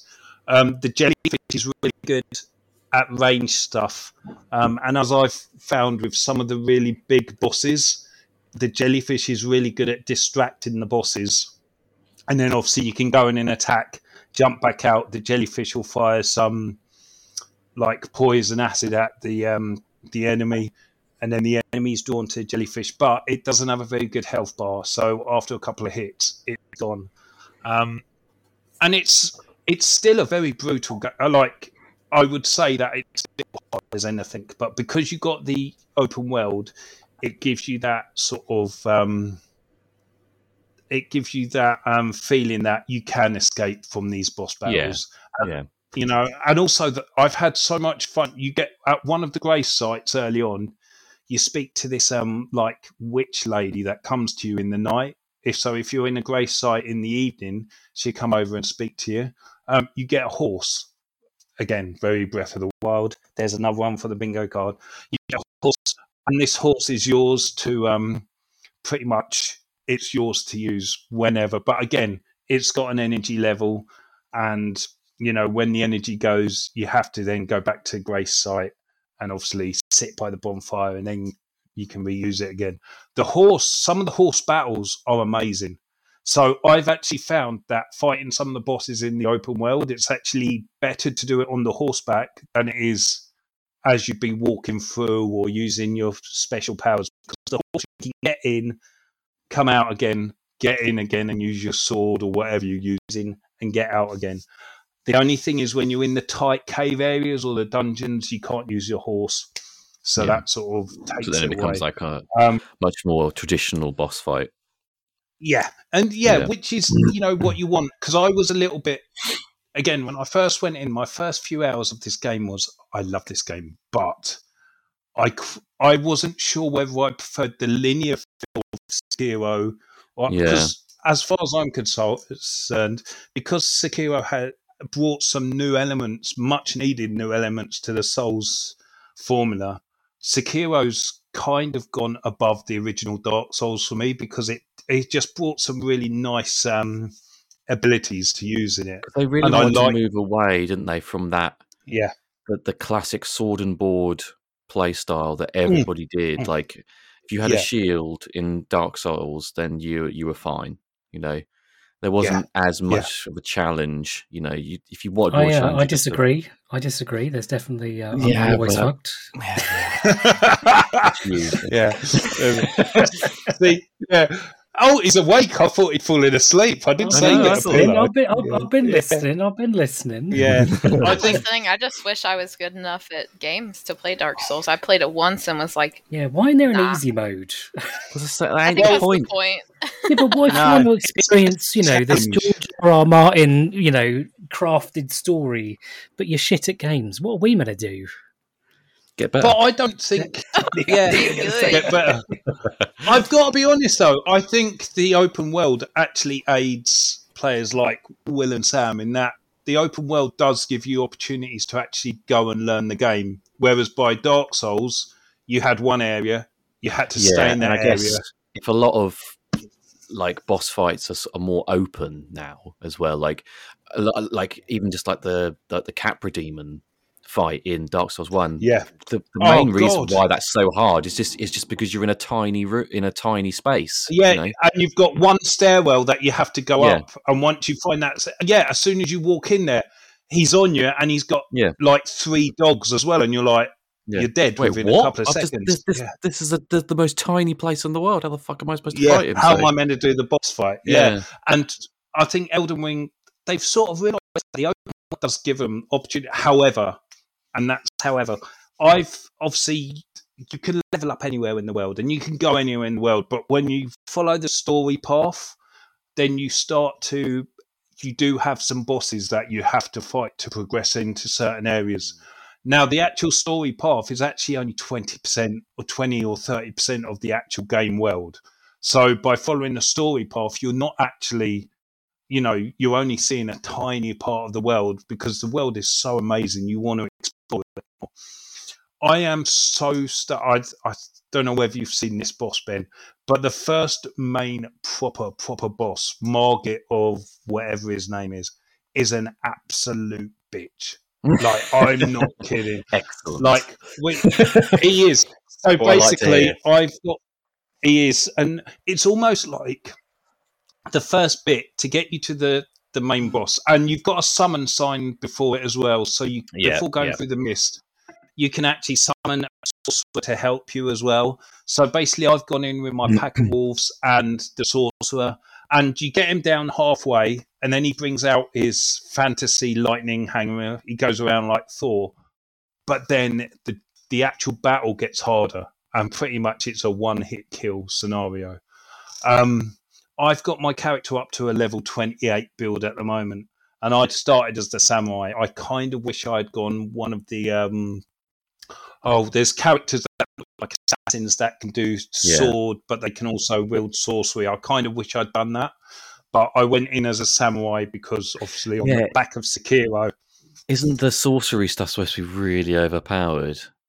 Yeah, so you can level it up and you can summon like hordes of armies or giant Yeah. dragons with the sorcery Yeah. and stuff like That's that. apparently Yeah, what it was like in Demon's Souls, you know, the remake Yes. Demon's Souls. Yeah. It was, you know, if you just picked magic, then you basically just breezed through the game.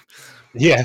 I mean, Yeah. this is a little bit more, there's a little bit more nuance to it, but yeah, I, I mean, like I say, I'm I'm going back and forward between this boss fight, and the nice thing is in the open world you can fast travel with between the grace sites. So even if you keep Yeah. on getting killed by this boss, you can go elsewhere. You can go, you know, there's areas of the world that you shouldn't really go to because they do have overpowered enemies, but you can still walk around in those areas and do your, you know, adventuring because it Yeah. does. It will help you. You know, you will find grace sites. The other thing as well, the map. The map is beautiful. So it yeah, it does look within- incredible. Yeah, when you first start out, your map will probably it will be all greyed over, all this like hazy brown color, and you'll see a tiny little sort of pencil outline of a tiny little sort of shard. If you start walking towards that shard, most of these shards they have um, map fragments. So then, as soon as you collect the map fragments, the map within that area opens out, and it's a beautiful looking game map like there's bits that you see there that it's not marked out for you to go to, but you look at it and think, oh, maybe Yeah. I explored that. That looks interesting. And because the map is so well, sort of almost like hand drawn art, you're compelled to go to these areas to discover there. sometimes, sometimes like something like that can be overlooked by game developers, and they just think, oh, we'll just you know. But it's the same thing where, like, if you see something cool on your map in a game, you think, oh, what the hell is that? You know, you want to Yeah. go to that. So, Yeah. I do think it's another one of those things that's like it's overlooked a bit, and and like when you put loads of detail and like you don't just chuck loads of map markers at, at people, you know, and just have Yeah. it like be the most almost unreadable. You know, Well, sometimes that's it. just yeah, just feel like they should put yeah, more the, effort the into them. subtlety is better. That's the Mm. thing. Like, I don't feel overwhelmed with markers. I've got loads of grey Yeah. sites on the map, and you can put you. So, what I've been doing is when I found a trader in the open world, because also there's no map markers for the traders. So you have to you got an option to put your own map markers down on the map. So what I've been doing in the open world is actually when I find a trader, I've been using one of the little map markers and putting it into the spot where the trader is. So I always know where he is. Again, that's me putting the counter. It's not the game.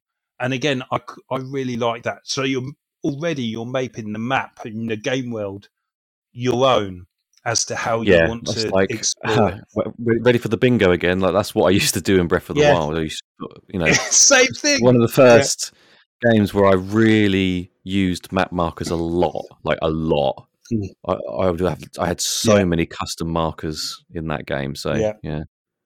And also, I mean, that game itself took a lot from Souls in terms of the, the combat anyway. We've said it many times that the way the weapons and this the actual the way your attacks happen in that game, it's very similar to a Souls game in terms of battle. And Elden Ring, they're both you know, you could tell they're both distant cousins almost in their ideas. Um yeah, so so far I am I'm like everyone else that's played it. I'm pretty much blown away by it. It does have Yeah. some. I mean, I'm playing it on the Series S. It does have a few sort of frame rate issues, and I've heard the PC the Mm, frame rate issues are quite um, bad. Um, but I'm sure over time that'll be patched out. Yeah. I'm sure of it. I mean, again, it's such a big open world, and it's such a great creative open world. Um, but also, I know from speaking to friends that are playing it that have never played Dark Souls before, and they usually hate them. They started off hating the game, but I've given them a few sort of pointers of where to go, and got hooked. in love with the open Yeah. world. Yeah, it's the dungeons not so much, but the open world itself they are in love with. I You guess know, and the last thing I'd probably ask, and the biggest question of all, hmm. should this have just been Dark Souls Four? Do you think? well, it it feels like it, but obviously the narrative. I mean, I suppose Dark Souls is a linear game, Mm. and I suppose that's why they wanted to. They wanted to differentiate it, maybe. Yeah. Yeah, I mean, Dark Souls, like say, Dark Souls had this lovely thing with paths that go down, and then all of a sudden you open a gate, and then all of a It's sudden that amazing gate will take you interlocking to different paths. map. Yeah. Yeah, Yeah. Inter- interlocking map.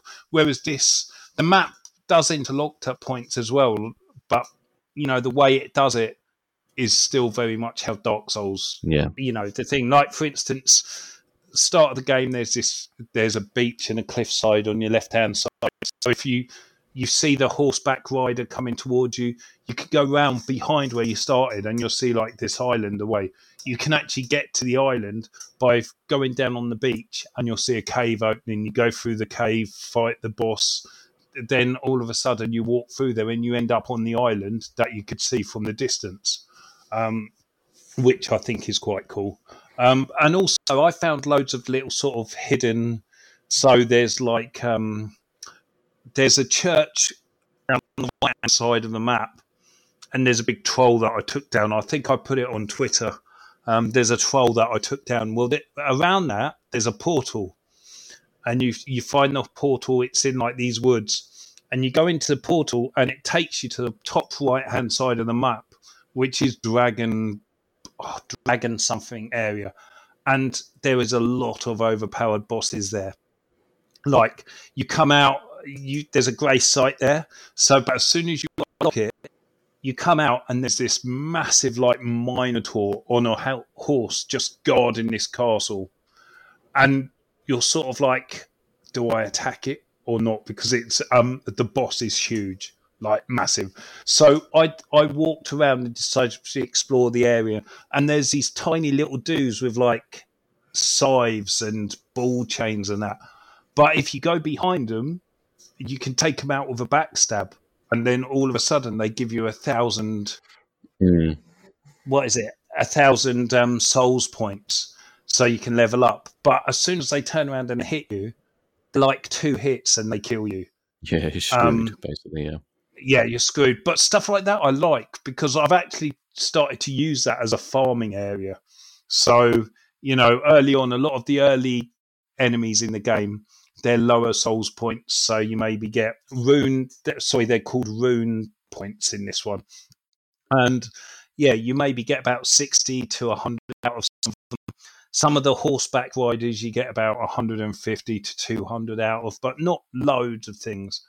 Um, but yeah, like I say, this area I through a portal and I'm there, and it's quite a good leveling area. But I daren't walk further into the area because I could see there's big bosses just in the world. I like that though when when games do that where like you can see you're like oh I I- I'm not ready for this but I can't Yeah. fucking wait to come back and do it and and Yeah, actually yeah. you know Well, there's so much to find, like I say, and there are side missions in the world, but they're given to you the same way as, again, NPCs in the world.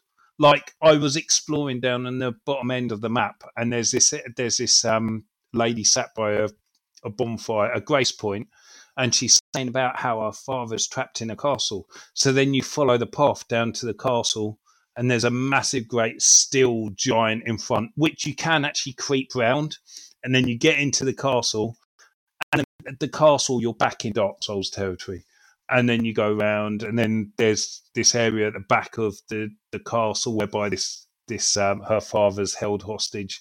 But again, as soon as you say yes, I'll I'll go and help, all of a sudden the grace sites that are near to that castle, that area, those flames then point in the direction you need to go.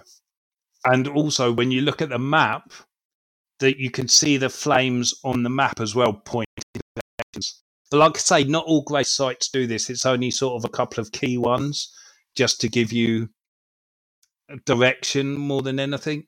But again, you don't have to do it. You can just go exploring. Nice Nice. so it's good Yeah. it's really good. Yeah, it's really good. It lives up.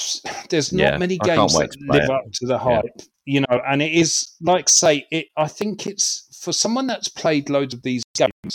It's quite jarring at first because you're not used to the open world setup. But for someone that's never played them before, it's great. You know, the open world helps them. Yeah. Um, I don't. I still don't. I don't know whether it's as the combat is as refined as Sekiro. I think Sekiro again. We should have done a bingo card for Sekiro as well. I think everything in Sekiro, and you haven't played that yet, have you? no, it's another Have one that I haven't played. Yeah. Right.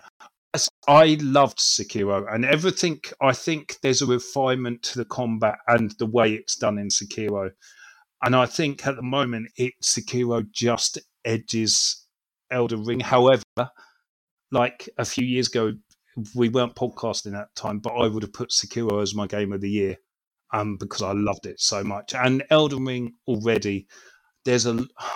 I can't believe I'm It's going to be a this lot. like, It's going to be a lot of people's game of the year, isn't it? but yeah, you just. I think the thing is, when you're playing a game, and you know within like the first couple of hours just how good it is, and this is one of those games. Breath of Yeah. the Wild was one of those games. You know how good the game is. You know, Elite Dangerous was one of those games. You know how good the Oh. game is. Not anymore on console though. Oh god, I yeah, know, I know. yeah. I was gutted about that. I know it's gone. It's gone. But then I I can sort of understand. The fact is that the, they had a small window to add to Elite Dangerous, and they had a small window to do that DLC. And I think, no doubt, people will take what Elite Dangerous did, and it will become in these games that are held up as it sort of did something that hasn't been done for a very long time. And I think other Hmm. games will copy Yeah. and take the ideas from it. I think as know? well, you know, they're probably very aware that Star Citizen is still a thing, and it's probably Yeah, it's gaining a bit more Yeah. traction again now. yeah, 'cause- Yeah. Yeah. yeah, yeah. So yeah. They they had the opportunity with the the obviously that Odyssey um, mm, DLC, and then when they put it into like beta in the um, with the PC, and it it just completely. The problem is what they were trying to do was too ambitious, even for the consoles we have. yeah, I mean, it will probably be okay on the Series X and the PS5 and Series S, but I don't think they have. They've got too much work to do on the PC front before they can even think about the Mm. idea of putting it onto consoles. And hey, if if that's how it ends, I've had an amazing time with Elite Dangerous. We we spoke for hours on Elite Dangerous. it's always one that I can Um, jump back into. Get the old, yeah. get the old flight stick out again. I would just yeah. Ah. It is. I mean, for me, that was one of the. Again, it was a big turning point in space combat Yeah. games and like exploration, and also what the consoles, the power of the consoles, actually do. Yeah. You know, if you, you think about it in years to come, and think of Elite Dangerous as one of those unique games that actually did something that no one has done, like yeah, open You know, world games. you know what I think about when when when I think of that game? It's just the color orange. You know, Yeah. Orange, it's very yeah. Orange. very orange, Oh, isn't it? Sam's Sam's putting her hand up.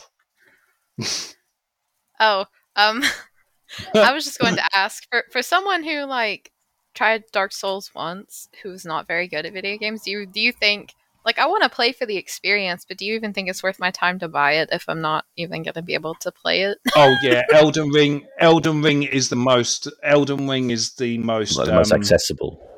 Yeah, yeah. Yeah, And but as long as you're getting used to stuff in the open world, don't. If you see a big boss, don't attack it. You can creep past practice on like you can run away. Yeah, practice. yeah. Yeah. small enemies. and, I, and yeah. like I said, I've I've heard a lot of people say that magic is I've seen some clips on Twitter Yeah. that look pretty insane. yeah Yeah. that that magic is like the most OP thing in the game. So you can always that you know go for a magic build or whatever.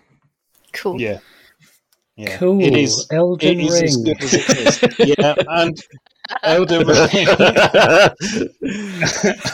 I've listened to Oh. everything you guys have said. I just I, I, I don't, I, don't have get it. heard every single word, and I just nothing in the world could convince me to play that game. What But if I gave just, you a that's just quid? who I am. I still no, Yes, no, because there'd be a condition that I'd have to finish it, and even for a million pounds, Yes, you I never would. would. Yeah, I of course you wouldn't. would. Ben, I'm telling you now. Mate, right? For a I'm million telling If you. they had some, if they had some kind of Mm. like Miku DLC, maybe. Yeah, I mean, if we get I'd me pay yeah, Destiny yeah, Destiny for a million quid. yeah, but Destiny wouldn't take you. Well, yeah, it would. But yeah, we're talking about Destiny, Mm. but like, I don't know. It's just hard, man, and I don't have. I don't. I can't. I can't be doing it. I can't be. I'm, you can't, I'm, you can't be I'm- I'm- bothered. I'm- I'm an adult now. I've got limited time to play games, and I'm not gonna. I'm not gonna just. I'm not gonna do it. I'm not gonna do it. You put your It's foot re- down. yeah, it's really rough. It's rough Yeah, when you you don't do have much time yeah. to. If, if I have a choice, if I have a choice between Elden Ring and a game like fucking Kirby, I'm gonna pick Kirby every time. Right? Oh man, To fill my Yeah, that's it. All right. Yeah. So, just one other thing as well. I I did say I've got music to talk about as well quickly. Um, there was January, end of January, beginning of February. Not only was it a good month for games, it there was so many albums come out, and I know you've got some stuff to talk about, and obviously Sam's just spoken about the Ghost album. Um, so I'm not going to go through all the albums because there was about six or seven I wanted to talk about. Holy I just want to talk.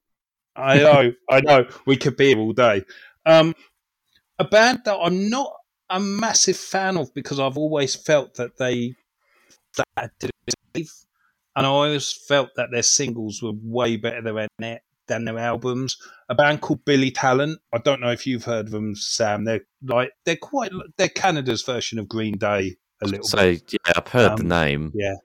Yeah, I they've don't think never really of had. Yeah, they've never really had. They've had a couple of decent singles, and they've got you know they do have a massive groundswell of like fan base, but they the albums I've always found a little bit disappointing. So they released an album called Crisis of Faith, which came out. It was the same day you had like about three or four albums come out on the same day that were all really good. You had another. There was a British band called Yard Act. There was um, the Miles new Miles Kane album. Um, oh, what was the other one as well? There was another one out that day. Oh, the Sherlock had an album out that day as well. But the thing that struck me about Crisis of Faith, so this album has been stewing, and I say stewing. They've been basically it's it, they've been building up for the past two and a half years, three years. So there's songs on this album that were maybe two and a half years old that they released on on Apple Music, but because they they decided to hold off releasing because of the pandemic, and then they started to write more songs, and then they released other singles, and then it's basically like this album's been two years, three years in the makeup, and it's the most I would say of Billy Talent albums, and also the type of um, alternative pop rock they do or pop punk they do. It's a it's probably the best thing they've ever done, um, and I'm really impressed with it. It's got a lot of fist in the air anthems, but it's also got a couple of real um, ballads on there. Um, there's a track with um, oh, what's it called it? The lead singer of um, Weezer. I've forgotten his name. Yeah, I can't remember his name either. I've forgotten his name. It's um, Rivers Cuomo. Yes, which is there's a track called yeah, Ri- Ri- featuring Rivers Cuomo. Um, it's called "The End of Me," and it's a really good, decent sort of pop punk vibe track. It's quite you know it's short, but it's it's quite sharp in its wit and also this song way.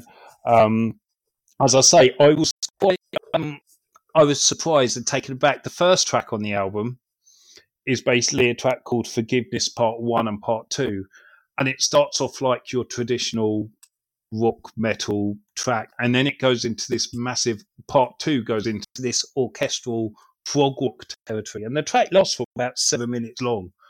Um, I was not expecting. It almost sounds like Muse on the second half of it.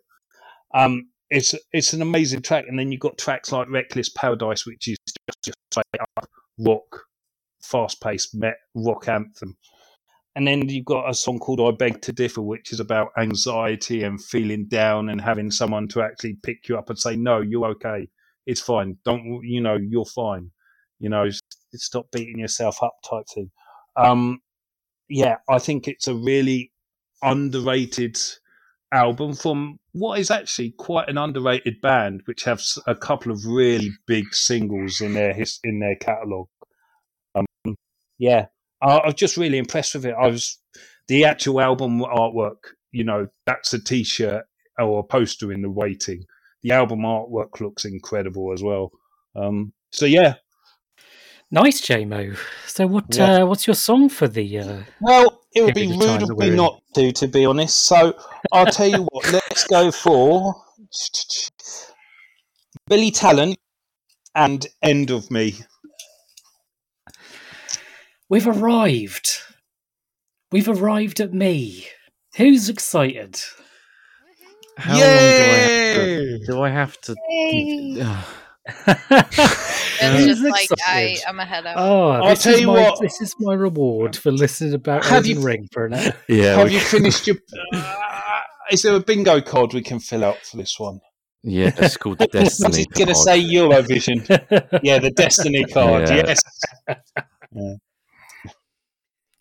So let's talk about Destiny. big releases. Talk about big releases over the last few months. There was a big release. Destiny 2 The Witch Queen DLC finally arrived. This has been a long time in the making. This has been the longest wait between big DLC packs due to the pandemic, obviously. So normally they come out in November. This time it was February. So an extra four months, which did drag on quite a bit towards the end of last of the last season because they do a seasonal model of, of releases in between the big DLCs. So it was a season of the Risen, I think, uh, and that lasted really quite a long time. And they did have a, like a 30th anniversary DLC pack that added a few things, but it wasn't quite a season pack. And uh, I just want to just want to say before we kind of get into the Witch Queen that so there's a story that you go through week by week for these seasons, and normally the final mission is released a couple of weeks before the end, so that you've all got time to play the last mission, go through it, and you know they can iron out any bugs. Well, they released the last mission of the latest season one week before the Witch Queen, and it had a huge bug where if you go Oh, through it too quickly, it will get stuck and you'll have to start again. Like a ship gets stuck in a rock, and so you have to start again. Also, you could skip the final cutscene, and if anyone in your party skipped the final cutscene, it would skip it for everyone. And this was a match-made activity with six people. Oh. So- Yeah, it wasn't a good time. It wasn't a good time. However, however, the Witch Queen launched. And Jesus Christ, this is the best Destiny DLC since the first game. This is on the level of the Taken King kind of DLC. It's huge, massive DLC, huge new area. Now, obviously, there's that controversy where nowadays in Destiny, when you get something new, they take something old away. And that has also happened here. I feel like I felt it less, but maybe that's just because there's so much new to do that you're not really Mhm. worried about going back to the older areas. Uh, and there is now an in-universe reason for why these things are not there anymore, which is nice. Really quite Time cool. travel. No, not quite. Oh, But yeah, and we have the probably one of the best villains in Destiny, Savathun, who has been being teased Say since that the really first fast. Destiny game. Savathun. Yeah. Sabathine. she has been being teased since Destiny 1. And her arrival kind of last season was very interesting. Almost, I mean, she just did something horrible to one of my favorite Oh, characters in did the she? game. Yeah, she she killed him, didn't she? Well, he's not dead. i mean, Oh. spoilers. spoilers. Oh, damn it! At this point, if you haven't anymore, played the probably, DLC right, you're clearly not that much into it. but no, he's not, he's not dead. But you know, she killed Oh. his ghost. Whatever horrible things have happened there. And yeah, her arrival is just insane, and just the story is just nuts, absolutely crazy. Like they introduced a new class of enemy in this expansion. Basically, Savathun has stolen the light. Which is what, what gives the Guardians the power, right? So this is the good guy. The light, the light is the good, and then the darkness is like the evil power. But but Savathun has the light somehow, and she's they all her, some of her, you know, some of her enemies have ghosts that you have to then crush in your hands and kill. It's And they make- horrifying. Yeah, they make quite a horrible noise when, you, when you kill them. And like, you know, our companion, our ghost, throughout all this time in Destiny 2, just a happy-go-lucky little bloke, and he's like, you know, when when when Cayde gets killed, he's like, oh, well, should we be doing this, Guardian? Should we be taking revenge? And in this DLC, he's like, fucking murder them all, fucking kill them all. They're not fucking ghosts. fucking let's commit genocide. Like he's he's really gone a bit a bit off the rails. It's interesting to see this side of our companion, but uh, yeah, and it's just i mean the story the cutscenes are really well done. And this was all done from home right? This entire expansion has been built from home for all the bungie employees right? And it's just a really a, a triumph to see what what what they can do even when they're not in the office doing it doing the work there. Yeah. oh there's just so much there's so much i could talk about. Just some of the the moments in the story are just completely insane.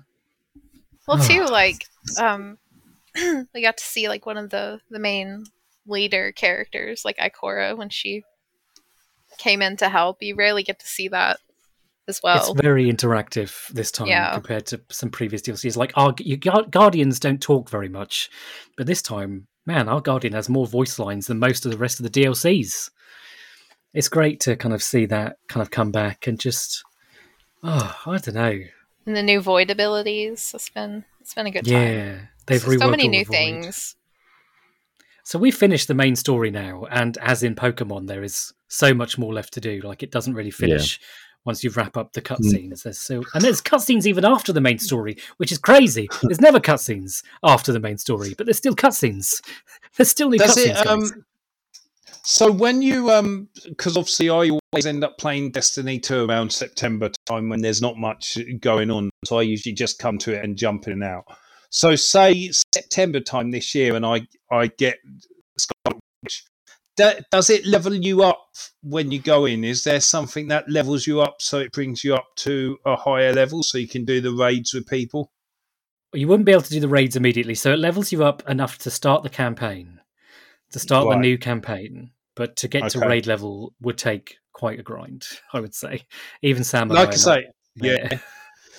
there. I Oh, only wow. usually play it in September for a couple of weeks, and then that's it. I'm done with Yeah. it for It's just the, year. that's just the biggest barrier. Like even for me, like even if I even remotely, even the tiniest bit, even contemplate it, I then remind myself that it would be the biggest ball ache to try and get into that game, yeah. and I, and it just Yeah. it is so off putting. Like the I think- grind that you would have to, think- you know. Yeah, the problem is, especially with, with where the story is, like this is a story that's been teased and built up to. So if you're jumping in Mm. fresh, even though it does do quite a good job of explaining things, and there's cutscenes in there that really go deep into the lore, when before you would have to have gone into the text-based lore books that you unlock to read about it. So it is quite deep, but it is again, you would walk in there and you'd be like, "The fuck is going on? Who's fa- fuck's Savathun?" Kind of thing, you know. Like Destiny is a game that seems to be made exclusively for Destiny players. Yeah. but that, do- I mean, it had a million a million players playing it on launch night, so I mean, it's still pretty popular, I guess. Like there's, there's a lot of people still invested Wow, in the game. That's huge. Yeah, it's just yeah, that's crazy to me. Like, I feel like we play a lot.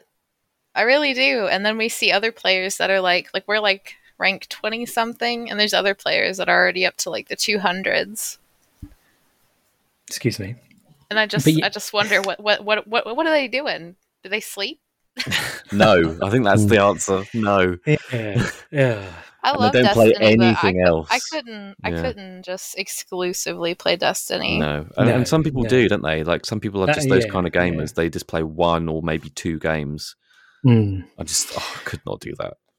No, um, but it's amazing, and I'm it's it's great to kind of you know new new big DLC releases are always a fun time in Destiny because there's always a lot to do, and I think the problem again is like so say JMO comes in, you know September Yeah. launches up the Witch Queen, Yeah. you won't be able to play the accompanying season missions, which kind of goes alongside this because that will be over. You know those missions will be gone because it will have been over. I know. I found that out the last time, but then I've actually, you know, I've been in with mates and that, and obviously, like I say, the cross platform when I could play with, like, I was playing it on this Series S, and my mate from work had a PlayStation Five, and we were both in doing some of the um the tower stuff, the Crucible stuff, and we were in Mm. together, and we were doing stuff. That's incredible. You know, I love Yeah. how you can, and you get you instantly your voice chat instantly works across the consoles, which blew my mind. Um, I love that, but then I don't take it as seriously. Like I go in, I have a good time, I maybe join in a few friends, and then I come off again, and that's me done and you know as long as i see enough you know i'm not i'm not as um religiously fanatical about it as i know you guys love it um but i i, I see enough to know why people love it Oh But yeah, I also you can see why people. bit. People. It's You know. some of the best gunplay, some of the best Mm. FPS kind of feeling guns Yeah. and things in, in gaming today. But it is one of those games where if you don't play it every week, you you, you kind of lose Mm. out. And they know that. They, they- It's a game that's Yeah. built on that FOMO feeling that you've got to play every Yeah, week yeah. to get your story, you know, because it moves along every week. So you want to play every week to stay caught up and things. But no, this is uh, amazing. Great cutscenes, great character work. I mean, I just love it all. Uh, I am. I'm, I mean, the next two years in Destiny for the next two big tentpole releases are going to be huge, and then after that, it's kind of like that's the end of this story. Then what comes next? So, uh, you know, are there actually any? I'm sure I've asked this before, but are there actually any plans for a third game? I don't. I mean, I think they what they want to do is just keep building on to Destiny Yeah. Two. Because like, why? But they said that about? Destiny One. They said that about Destiny Yeah. One. Then Destiny Two came out. Eventually, it will be that there's too much content to, to, to you know, and not not reason enough to get rid of old content. Yeah, Because I don't see how they get rid of this when they launch, you know, the final shape in two years' time, right? Like, I don't know, because it all fits together. But we'll see. We'll see. We'll see how that goes. Mm. Whatever they do, I'm going to purchase it. So, Yeah. no matter what happens, Mm. you're just Yeah. gonna keep playing forever. I, I just, I just don't think it's fair for people like me who didn't get to play the original game to see everything that's happened. Like. I want to play through it. I don't want to Yeah. go to YouTube and watch every cutscene. but like Yeah. like you said, like I think that's that's the point, isn't it? They don't they Yeah. know that Yeah. the money that they're gonna get is from their the people that have seen it all and are turning up every single week. You know, Yeah. that's not important to them anymore because they they they they know that new players are going to get too intimidated. So they think, well, what's the point in Yeah. in trying? let's let's cater to to our core fan base. Yeah. That's it. And they're, they're the core fan base is the ones that spending ridiculous amounts on silver every week to get new cosmetic items and stuff. So, Yeah, ridiculous. Mm. oh, I would never do such a thing. Nobody would ever spend money on micro purchases. And noodles yeah But yeah, Destiny 2. Love it. It's back. I'm here for it. Isn't it always back, Savathun's the best villain. She's the best Yeah. villain ever. Oh yeah, like they make uh, Savathun's a very unique villain in how how she's been portrayed in the Destiny universe. Uh, because most of the time, I don't want to spoil anything, but most of the time you're very sure of yourself in your actions, right? You're very sure of what you're doing is right, and kind of this time there is a little bit of like, hmm, I don't know about this. I never Kind am in Destiny. Like when it's any like when it's any big thing that we're up against, I'm like, is this right though? Like Mm. this kind of goes against everything that we stand for. But okay. yeah, the universe is getting darker for sure with each release. I would say it's definitely the story's getting darker. Mm. Ah, Destiny. Hmm. Anyway, moving on to something else I talk about all the time. Are you ready for this? Oh, Oh, it's been exciting times in the world Oh. of sci-fi, hasn't it? It's been exciting times in the world of sci-fi for you guys as well. Oh, No. Yeah. you guys oh, the well. trailer for Obi Wan was amazing. I was excited for that. Yeah, Yeah. that looks so cool. Get Yeah. that into my So- veins. So Oh, talking we about didn't going even back speak to, about uh, Book of Boba Fett either. Jeez. No, oh, look at my you guys. It Yeah. been good, right? Oh, Oh, next my time, God. next, next time, Next next time. time. I've clearly planned Yeah, yeah. myself a little bit more, but uh, yeah, talking about going back and revisiting characters that we love. Star Trek Picard season two has begun the last couple of weeks, and you know I'm a big Star Trek guy, but me and Sam are quite behind on Discovery, and I feel like it's. I don't know. You know how you love people love nostalgia, right? You love your nostalgia when you when and, and callbacks to to things that you remember, right? And Picard season one was fine, but it was very divisive, I would say, amongst the Star Trek fan base in in what they did and how they portrayed kind of the future of of Picard's life. So Star Trek season two is kind of rewriting all that horrible pastness and just going for kind of like what we think Starfleet might have looked like when we left it behind. And it's just great. The first episode in particular is just this is Star Trek. This is Captain Picard, right? All of these things are happening that are just exactly what I would want to happen. So you see a really like 30 second shot of a starship and it really just goes really nice and slowly over the starship and it's a beautiful, beautiful ship. You have one of the greatest villains in the history of Star Trek back, Q. He's back and he's like meaner than ever, and it's just him and his banter with Picard is exactly how I remember it back in the Next Generation. And it's just that first episode. I want that as a series. Just give me normal Star Trek.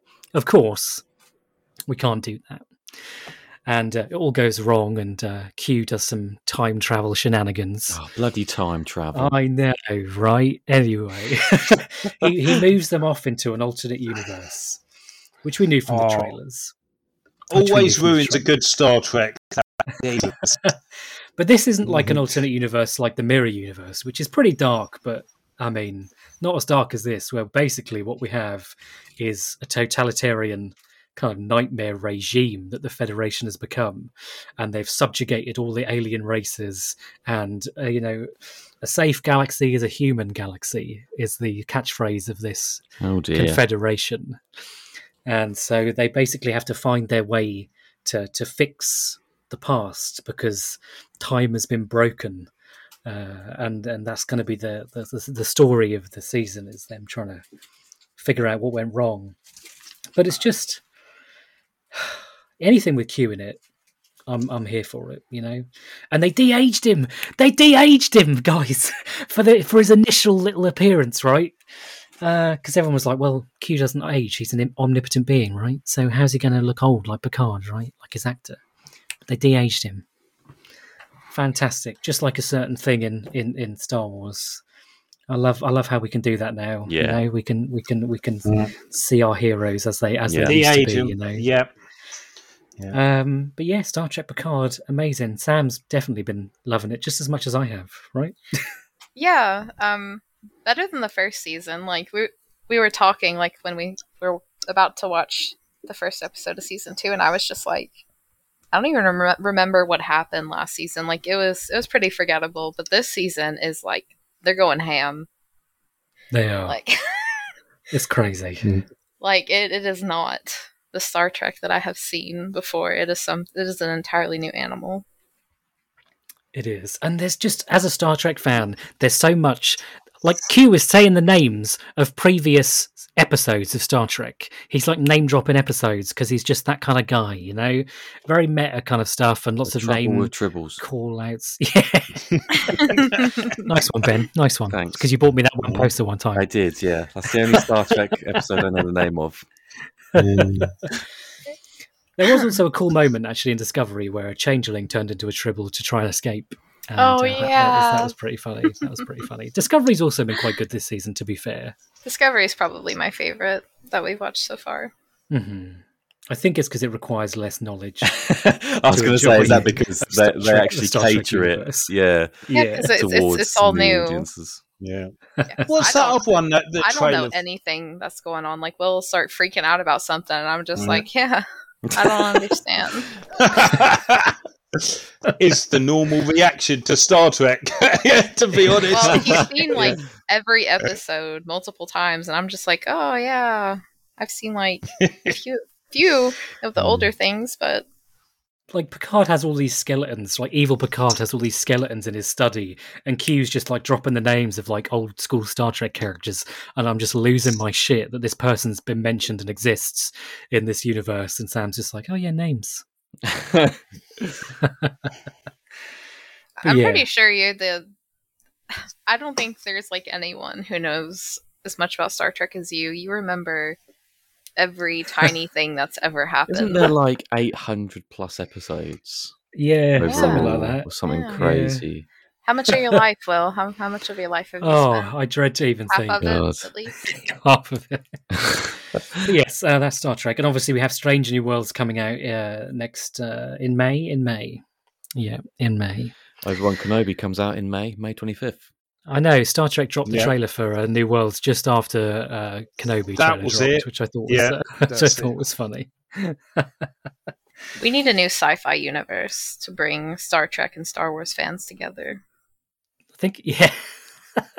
Is there one? I'm trying to think of other sci-fi franchises. Yeah, but I don't think crossover. there are any. That's, Crossover, that'd be insane. Can you imagine? I suppose Battlestar Galactica kind of brought them together. You know, that Hmm. was sort of a good one because it had like the depth of Star Trek, but also the the fun side of Star Wars. You know, the You more saying Star Trek's not fun, I think I think the reason a lot of people don't like Star Trek Make of that what you will, Will. there is a lot of talking. There's a lot of discussion. Oh, Will God, loves it. I'm just so like, much talking, Sam. Yeah. Oh, that's there's why. There's so much talking in Star Trek. Maybe that's I why I'm can't- liking the new new series of Discovery so much, is because there's so much fucking talking. Christ. Oh, yeah, yeah. He's like, yeah, that's it. That's, that's what I There's want. That's what I sometimes there's whole see. episodes where nothing fucking happens. And like he'd show it to me and I'd be like, what the fuck happened in that episode? yeah, but it's about like relationships. You know, it's not always about these big space battles, guys. You know, it's about the characters. Anyway, moving on from Star Trek. But yeah, it's a great time to be a Trek fan and, and, a, and a Wars fan, a Warsy. no, that's Yeah. that's not Yeah, A Warsy. that's no. Don't need a name. Oh dear. Okay, one last thing then. A game, another game I want to talk about, and it's not really Oh, a I game. thought It's you just were a gonna- Well, I'll, I'll, I'll, Oh. I'll, I'll talk about Avril a little bit, maybe at the end. Just Yeah. a, Talk about a, Elden little, Ring. a little crumb. what? What's that? I said you're gonna talk about Elden Ring, J-Mo. Oh, yeah, I've seen- I've Yeah, seen yeah, secretly. Yeah, I thought you were going to talk about anything. Elden Ring. Yeah. But yeah, I just want to talk about Kirby and the Forgotten Land, the demo for this game, because I'm completely. I don't like this kind of game normally. I want to make that very clear that I'm, I'm very much against top-down kind of Mario style games like 3D. Don't believe him. He loves them. They're his favourite games ever. Yeah, I mean, I'm on Magicka 2 every weekend playing that game. That's, that's so random. It's just the only one I could think of. Like Diablo would have been a more like normal Diablo. choice. but- Ugh. Ugh. But anyway, this demo is just delightful. I've been delighted to play in this. demo. Delightful. I've, I've been. I feel like I mean, JMO, you know, He talking about really Elden has. Ring, and plays play it all the time. Yeah. Just the demo. I do. I love the demo. I mean, this game comes out in a couple of weeks, and I'm I'm living for it. Let me tell you, I can't wait. Kirby's a cool character. Kirby is really cool, though. I think this is probably the coolest thing to come out of Kirby game wise. Yeah, like the little the moves you can do where you like eat a car, and then you're a little You're Kirby. car. Kirby. Kirby, you Kirby. Kirby! And then you turn into you- a vending have- machine bee. You got And Cone Bee. That's Cone amazing. bee. Yeah. I just love it. It's colourful, easy if you choose the right game mode, which is very important to me because I am bad. Like even I, I, the first time I played the demo, even choosing the easy, like it's like oh you've got loads of health. I still died.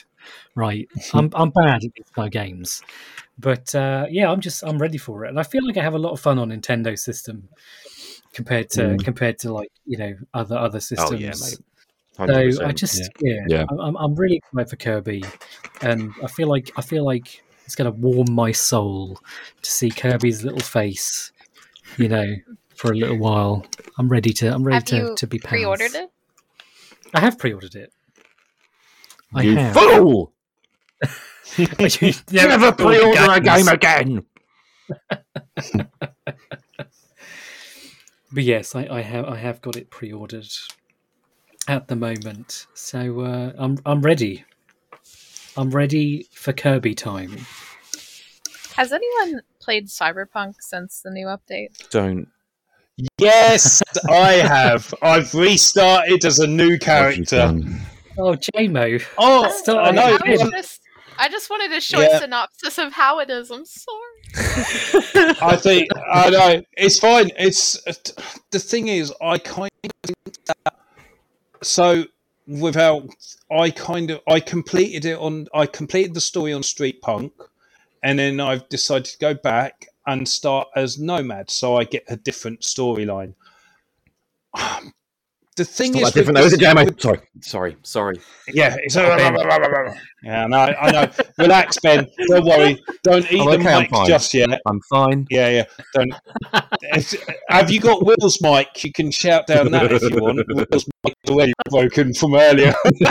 so, I I've noticed a few things. There's a lot more NPC count. There's not so much, but then the Series S version was of the console versions anyway. It was the best one because it performed as it should do.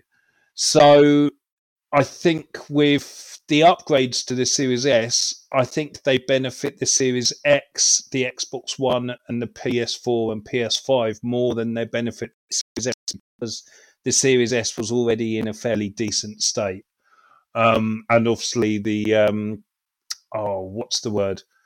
The it it ran at a, at a solid 30 frames per second, whereas the other consoles were trying to run it at 60 frames, and you know Solid it was 30. never touching that. Yeah, whereas the the Series S didn't really have any of those issues because it was basically it was running at a solid Hmm. 30 anyway.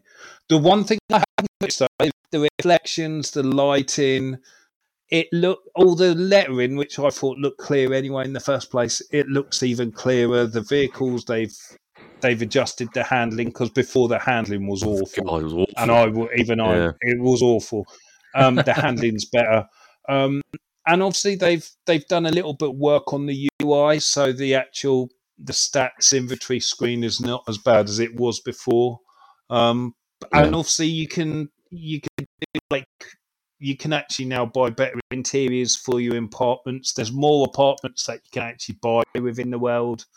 Um, but as I say, I've I've gone back in. I've only really restarted the first few hours, so not massively. But the thing is, I sort of got out of my ending when I was playing a street punk. I got the ending that I kind of wanted.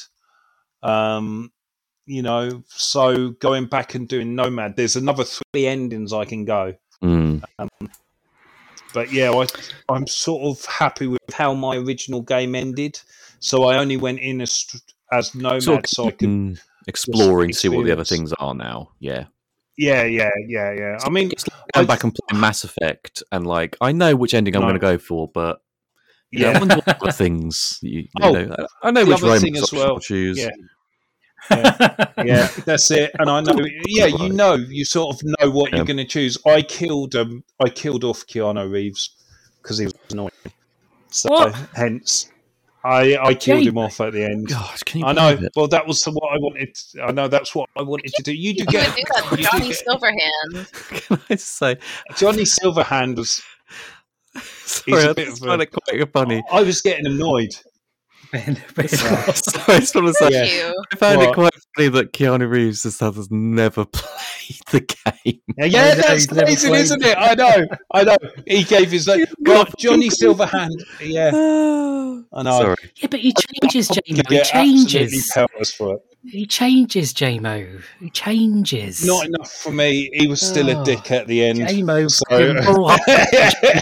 We're like, he's, he's to someone- a fucking die. You are talking to someone who Yeah. killed Carly in his first playthrough of Mass Effect, so Oh yeah, I know. I made. I did that by accident. You know, I didn't want. I should never have done that. Yeah, but yeah, I don't. Um, like I say, the Johnny Silverhand thing. He was because obviously the way the ending plays out, you have a choice to either. Well, without any spoilers, you have choices to make, and there is like a little bit after the, the credits that you could do other stuff as well, or you can make another choice. But I was just like, well, if I could do other stuff, I don't want Johnny Silverhand constantly appearing, going, oh, oh, oh, oh, oh, oh." oh, oh. and I was just like, I cannot be doing with Johnny Silverhand anymore. I've had enough. I then- you. Yeah, he's he has moments where he's cool, but there's some scenes where I'm just like, really. But then I, I think the actual cyberpunk world is better than the actual storyline that you play through. yeah. And I think that's the thing. I sort of wanted to go in and just enjoy the actual night city. Yeah, I mean that Um, was the big yeah. thing for me was that the world sucked. yeah. See, Well, that- didn't the start. world's- Don't yeah. get me wrong. uh, Like I'm not, I'm not being a complete hater or anything. It's just, it, it was Yeah. just they Yeah. built it up. I think with all these nice Yeah, city wire sort of Yeah. videos that they Yeah, brought out, yeah, and yeah, yeah. and it looked like this amazing world, and then it came out and it was just like a sort of bog standard, get like open world, and it was just like, Yeah. oh, Yeah. okay, I What don't, my many- standards are much lower than, dogs was than all of you, though. yeah. So But I mean, like I say, I think the open world's more alive now with more NPCs Yeah. on there, and it's a lot more. You know, I'll see how you get on with you'll it. again I'll because go- you won't. I will go back when they release the last update for it, and I will go back into it and be like, right, Yeah. this is this this is all they're doing. Right, I'm going to go It's back in finished. Yeah, and see. yeah. because I still feel like I'll go in and I'll still, you know, have this feeling. So I think. I think the problem is when you get to a certain point in the game anyway, because the way the story is structured, I think you already know whether you like it or don't like it. yeah, I think Yeah. you know. I loved, like I say, I love that cyberpunk world. I love the actual, but then there's stuff within the open world that sort of disappointed me. I'm Like you, so excited but for it, Jamie. as the game went from. Ben really was brand- like I don't think Ben's bought a game brand new since. I haven't. yeah, well, that's why you. That's why you don't pre-order games. I don't pre-order games anymore. You know, yeah, you know Kirby's not going to be a fucking No. fucking cyberpunk. Kirby's fucking gonna- work. How do you know? Hmm? Kirby looks amazing. How do you know? Yeah, Oh, come on. Kirby Yeah, he does. hasn't got Nintendo. microtransactions. Micro- what, what are you fucking costumes for Kirby? I'll buy them. I'll do Yeah, 'em. but you fucking will.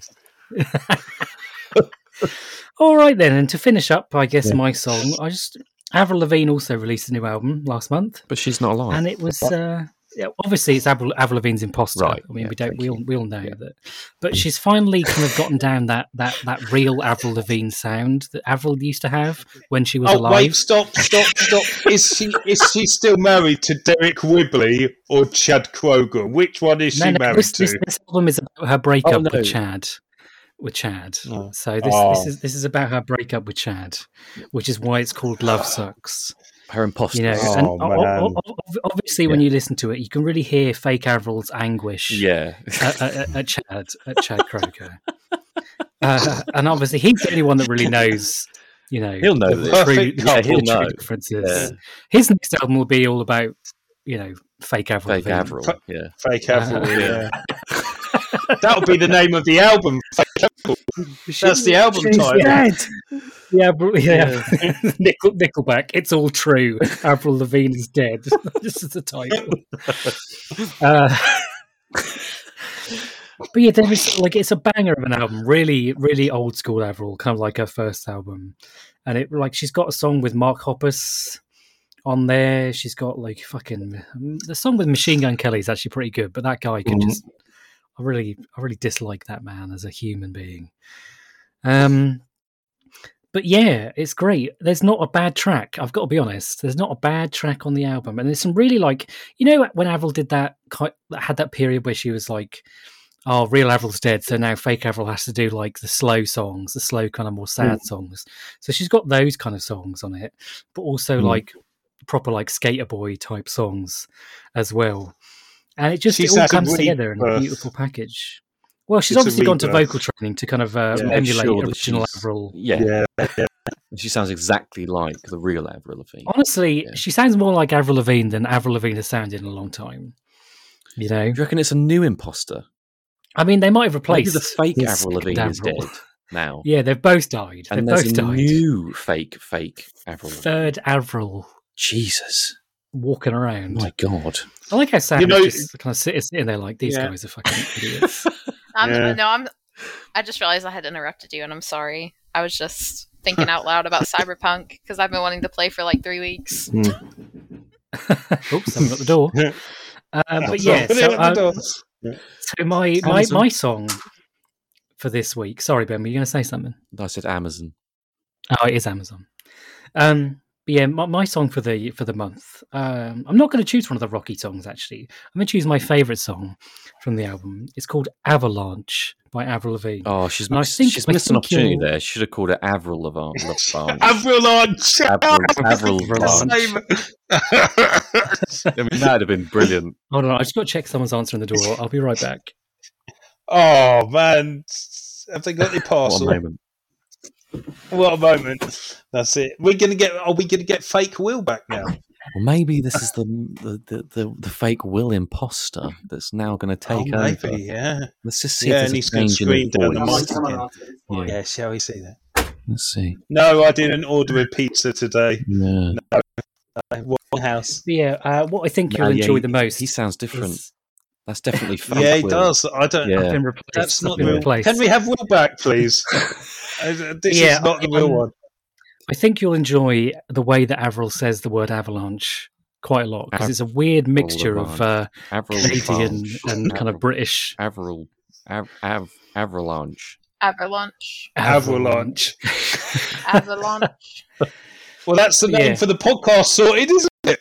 Nah, Avalanche. Bingo. Bingo, yeah. Yeah. yeah, bingo. And there we go. Those are our media memoirs for this time. Wow, Oh, for this time. Sounds like that was hard work for you. Whew. It was. I mean, oh. Thank you very much for listening. Don't forget to subscribe to the podcast. Uh, to the uh, don't forget to subscribe to the playlists on uh, Apple Music or Spotify if you'd like to listen to every new song that we choose. And we will see you in a couple of months' time. Bye. Thank you. Bye.